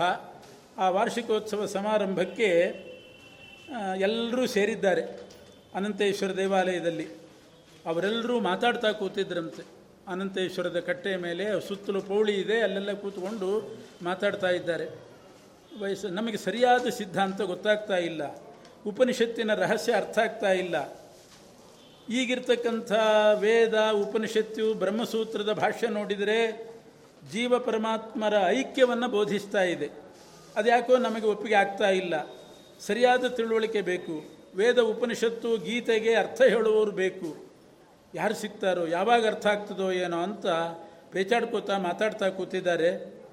ನೋಡಿ, ಆ ಸಾತ್ವಿಕರಿಗೆ ಅಷ್ಟು ಕಳಕಳಿ ಇತ್ತು ಜ್ಞಾನಕ್ಕೆ. ನಮಗೆ ಜ್ಞಾನ ಬೇಕು, ಜ್ಞಾನ ಬೇಕು. ಇದ್ದಂಥ ಭಾಷ್ಯ ಒಪ್ಪಿಗೆ ಆಗ್ತಾ ಇಲ್ಲ, ಸರಿಯಾದ ಜ್ಞಾನ ಬೇಕು, ಏನು ಮಾಡೋದು ಅಂತ ವಿಚಾರ ಮಾಡುವಾಗ ಅನಂತೇಶ್ವರ ದೇವರು ಅಂದರೆ ಅನಂತ ಪದ್ಮನಾಭ ದೇವರೇ ಯಾವುದೋ ಒಬ್ಬ ವ್ಯಕ್ತಿಯಲ್ಲಿ ಆವೇಶಗೊಂಡಂತೆ. ಇವರೆಲ್ಲ ಸುತ್ತು ಮಾತಾಡ್ತಾ ಕೂತಿದ್ದಾರೆ, ದೇವರ ಆವೇಶ ಆಯಿತು. ಅವನು ಬಡ್ಡ ಬಹಳ ದಡ್ಡ ಒಬ್ಬ ಬುದ್ಧಿವಂತನಲ್ಲಿ ಆವೇಶ ಆದರೆ ಗೊತ್ತಾಗಿಬಿಡ್ತದೆ. ಬೇಕು ಅಂತ ಒಬ್ಬ ದಡ್ಡನಲ್ಲಿ ಅನಂತೇಶ್ವರ ದೇವರು, ಅನಂತ ಪದ್ಮನಾಭ ಸ್ವಾಮಿ ಆವಿಷ್ಟನಾಗಿ, ಆ ವ್ಯಕ್ತಿ ಬಂದು ಸರಿಯಾಗಿ ಮರ ಹತ್ತಲಿಕ್ಕೆ ಬರೋದಿಲ್ಲ, ನಡಿಲಿಕ್ಕೆ ಬರೋದಿಲ್ಲ, ಅಂಥ ಒಬ್ಬ ದಡ್ಡ ವ್ಯಕ್ತಿ ಎಲ್ಲರ ಎದುರುಗಡೆ ಇದ್ದಕ್ಕಿದ್ದ ಹಾಗೆ ಸರಸರ ನಡ್ಕೊಂಡು ಬಂದಂತೆ ಆಶ್ಚರ್ಯಪಡ್ತಿದ್ದಾರೆ. ನಡ್ಕೊಂಡು ಬಂದದ್ದಷ್ಟೇ ಅಲ್ಲದೆ ಎದುರುಗಡೆ ಗರುಡಗಂಬ ಇದೆಯಲ್ಲ, ಆ ಗರುಡಗಂಬವನ್ನು ಸರಸರ ಏರಿದನಂತೆ. ಏರಿ ಅದರ ಮೇಲೆ ಹೋಗಿ ನರ್ತನ ಮಾಡಿದನಂತೆ.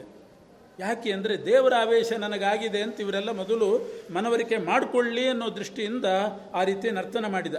ಆಗ ಅರ್ಥ ಆಯಿತು, ಇವು ನೋಡಿದ್ರೆ ದಡ್ಡ, ನಡಿಲಿಕ್ಕೆ ಬರೋದಿಲ್ಲ, ಗರುಡಗಂಬ ಏರಿ ನರ್ತನ ಮಾಡ್ತಿದ್ದಾನೆ, ದೇವರ ಆವೇಶ ಆಗಿದೆ. ಉತ್ಸವ ಸಂದರ್ಭದಲ್ಲಿ ಹಾಗಾಗ್ತಾ ಇರ್ತದೆ, ದೇವರ ಆದೇಶ ಮಾಡ್ತಿರ್ತಾನೆ. ಏನು ಅಂತ ಎಲ್ಲರೂ ನಿಶ್ಶಬ್ದವಾಗಿ ಕೇಳ್ತಿದ್ದಾರೆ. ಅವನೊಂದಿಷ್ಟು ನರ್ತನ ಮಾಡಿ ದೇವರ ಆವೇಶ ಅನ್ನೋದನ್ನು ಎಲ್ರಿಗೂ ನಂಬಿಕೆ ಹುಟ್ಟಿಸಿ ಆಮೇಲೆ ಘೋಷಣೆ ಮಾಡಿದನಂತೆ, ನೀವೇನೂ ಸರಿಯಾದ ಜ್ಞಾನ ಸಿಗ್ತಾ ಇಲ್ಲ, ಸರಿಯಾದ ಭಾಷ್ಯ ಇಲ್ಲ ಬ್ರಹ್ಮಸೂತ್ರದ ಮೇಲೆ, ಉಪನಿಷತ್ತಿನ ಮೇಲೆ ಅಂತ ಚಿಂತೆ ಮಾಡಬೇಡಿ. ಉತ್ಪತ್ಸ್ಯತೆ ಜಗತಿ ವಿಶ್ವಜನೀನ ವೃತ್ತಿ ವಿಶ್ವಜ್ಞ ಏವ ಭಗವಾನ್ ಅಚಿರಾದಿಹೇತಿ. ಸದ್ಯದಲ್ಲೇ ಜಗತ್ತಿಗೆ ಉಸಿರಾಟದ ದೇವರು, ಇಡೀ ಜಗತ್ತಿಗೆ ಉಸಿರಾಟದ ಸ್ವಾಮಿಯಾಗಿರ್ತಕ್ಕಂಥ ಮುಖ್ಯಪ್ರಾಣದೇವರೇ ಭೂಮಿಯಲ್ಲಿ ಅವತಾರ ಮಾಡ್ತಾರೆ. ಅವರು ಗ್ರಂಥ ರಚನೆ ಮಾಡ್ತಾರೆ, ಅದನ್ನು ಓದಿ ಕೃತಕೃತ್ಯರಾಗ್ರಿ, ಧನ್ಯರಾಗ್ರಿ, ನೀವೇನೂ ಚಿಂತೆ ಮಾಡೋದು ಬೇಡ ಅಂತ ಶ್ರೀನಿವಾಸ ಅನಂತ ಪದ್ಮನಾಭ ಸ್ವಾಮಿಯ ಆದೇಶ ಆಯ್ತಂತೆ. ಅನಂತ ಪದ್ಮನಾಭನೇ ಆವಿಷ್ಟನಾಗಿ ಇಷ್ಟು ಘೋಷಣೆ ಮಾಡಿದ. ವಾಯುದೇವರು ಅವತಾರ ಮಾಡ್ತಾರೆ, ಗ್ರಂಥ ರಚನೆ ಮಾಡ್ತಾರೆ, ಅದರ ತತ್ವ ತಿಳ್ಕೊಳ್ರಿ, ನಿಮಗೆ ಸನ್ಮಾರ್ಗ ಸಿಗ್ತದೆ. ಎಲ್ಲರೂ ಸಂತೋಷಪಟ್ಟು ಇದಾದ ಮೇಲೆ ಕಾಯ್ತಾ ಇದ್ದಾರೆ ಎಲ್ಲಿ ಅಂತ. ಪಾಜಕ ಕ್ಷೇತ್ರದಲ್ಲಿ ಶ್ರೀಮದಾಚಾರ್ಯರು ವಾಯುದೇವರೇ ಮಧ್ವಾಚಾರ್ಯರಾಗಿ ಅವತಾರ ಮಾಡಿದ್ದಾರೆ. ಅವರ ತಂದೆ ತಾಯಿಗಳು ಕೂಡ ಅನಂತೇಶ್ವರನ ಸೇವೆಯೇ ಮಾಡಿದ್ರಂತೆ. ಅನಂತೇಶ್ವರ ಸ್ವಾಮಿ ಪುತ್ರಪ್ರದ ಅಂತ ಉಡುಪಿ ಕಡೆಯೆಲ್ಲ ಒಂದು ಇತಿಹಾಸ. ಅನಂತೇಶ್ವರನ ಸೇವೆ ಮಾಡಿದರೆ ಮಕ್ಕಳಾಗ್ತಾರೆ ಅಂತ ಆ ಮಧ್ಯಗೇಹ ಭಟ್ರು ದಂಪತಿಗಳು ಅಲ್ಲಿ ಸೇವೆ ಮಾಡಿದರು. ಅವರಿಗೆ ಗಂಡು ಮಗು ಹುಟ್ಟಿದೆ. ಆ ಮಧ್ಯಗೇಹ ಭಟ್ರು ಅನಂತೇಶ್ವರ ದರ್ಶನ ಮಾಡಿ ಪಾಜಕ ಕ್ಷೇತ್ರದ ಕಡೆ ಹೋಗ್ತಾ ಇದ್ದಾರೆ. ಆವಾಗ ವಾದ್ಯಘೋಷ ಕಿವಿಗೆ ಬಿತ್ತಂತೆ. ಏನೋ ವಾದ್ಯಘೋಷ ಕಿವಿಗೆ ಬೀಳ್ತಾ ಇದೆ, ಯಾವ್ದೋ ಮದುವೆ ದಿಬ್ಬಣ ಹೋಗ್ತಾ ಇದೆ. ಅಕಸ್ ಆಕಸ್ಮಿಕ ಆ ವಾದ್ಯಘೋಷ ಮೊದಲು ಕಿವಿಗೆ ಬಿತ್ತು. ಆಮೇಲೆ ಯಾರೋ ಬಂದು ಹೇಳಿದ್ರಂತೆ, ಭಟ್ರೆ ನಿಮಗೆ ಗಂಡು ಮಗು ಆಯಿತು ಅಂದ್ರಂತೆ. ನೋಡಿ, ಗಂಡು ಮಗು ಆಯಿತು ಅನ್ನೋ ವೃತ್ತಾಂತ ಹಾಗೇ ಕಿವಿಗೆ ಬೀಳಲಿಲ್ಲ, ವಾದ್ಯಘೋಷದೊಂದಿಗೆ ಕಿವಿಗೆ ಬಿತ್ತು. ವಾದ್ಯಘೋಷದ ಜೊತೆಗೆ ಅಂದರೆ ವಾಯುದೇವರೇ ಅವತಾರ ಮಾಡಿದ್ದರಿಂದ ಬಹಳ ಸಂತೋಷಪಟ್ಟರು. ಮತ್ತು ಅಷ್ಟೇ ಇಲ್ಲ, ಭೂಲೋಕದಲ್ಲಿ ಮಧ್ವಾಚಾರ್ಯರು ಅವತಾರ ಆದಾಗ ದೇವಲೋಕದಲ್ಲಿ ವಾದ್ಯಘೋಷ ಆಯಿತಂತೆ. ದೇವತೆಗಳೆಲ್ಲ ವಾದ್ಯಘೋಷ ಮಾಡಿದ್ರಂತೆ. ಪ್ರಾಶ್ರಾವಿ ಕೌತುಕವಶೈರ್ಯ ಮಾನವೈಶ್ಚ. ಕೆಲವರು ಯೋಗ್ಯರಾದಂಥ ಸಜ್ಜೀವರಿಗೆ ಆಕಾಶದಿಂದ ಆ ವಾದ್ಯಘೋಷ ಕೇಳಿಸ್ತಂತೆ. ಮಧ್ಯಗೇಯ ಭಟ್ರಿಗಂತೂ ಎದುರುಗಡೆನೇ ಒಂದು ದಿಬ್ಬಣ ಬಂತು. ಆಕಾಶದಲ್ಲಿ, ದೇವಲೋಕದಲ್ಲಿ ಆದ ವಾದ್ಯಘೋಷ ಮನುಷ್ಯರಿಗೂ ಕೂಡ ಕೇಳಿಸಿದೆಯಂತೆ. ಈ ರೀತಿ ಮುಖ್ಯಪ್ರಾಣದೇವರೇ ವಾಸುದೇವನಾಗಿ ಅವತಾರ ಮಾಡಿ, ಅವರೇ ಪೂರ್ಣಪ್ರಜ್ಞರಾಗಿ, ಆನಂದ ತೀರ್ಥರಾಗಿ, ಮಧ್ವಾಚಾರ್ಯರಾಗಿ ದಿವ್ಯವಾದಂಥ ಗ್ರಂಥಗಳನ್ನು ರಚನೆ ಮಾಡಿ ಕೊಟ್ಟವರು. ಇದು ನಾಡ್ದು ವಿಜಯದಶಮಿನೇ, ಮಧ್ವ ಜಯಂತಿಯೂ ಕೂಡ ಆಗಿದೆ. ಮಧ್ವಾಚಾರ್ಯರ ಉತ್ಸವವೂ ಈಗ ನಡಿಬೇಕಾದದ್ದೇ. ಸೂರ್ಯ ಉದಯ ಆದಾಗಲೂ ಅರ್ಘ್ಯ ಕೊಡಬೇಕು, ಸೂರ್ಯ ಅಸ್ತಮಯ ಆದಾಗಲೂ ಅರ್ಘ್ಯ ಕೊಡಬೇಕು ಅನ್ನೋ ಹಾಗೆ ಮಧ್ವನವಮಿ ಅನುಷ್ಠಾನ ಮಾಡುವಂತೆ ಮಧ್ವ ಜಯಂತಿಯೂ ಕೂಡ ಅನುಷ್ಠಾನ ಮಾಡಬೇಕು. ಸೂರ್ಯೋದಯ ಆದ ಹಾಗೆ ಜ್ಞಾನ ಸೂರ್ಯ ಮಧ್ವಾಚಾರ್ಯರ ಉದಯ ಆದ ದಿನ, ಅದರಿಂದ ಅವರ ಸ್ಮರಣೆ ಮಾಡಿ ಉಪಾಯ ಮಾಡ್ತಾಯಿದ್ದೆ.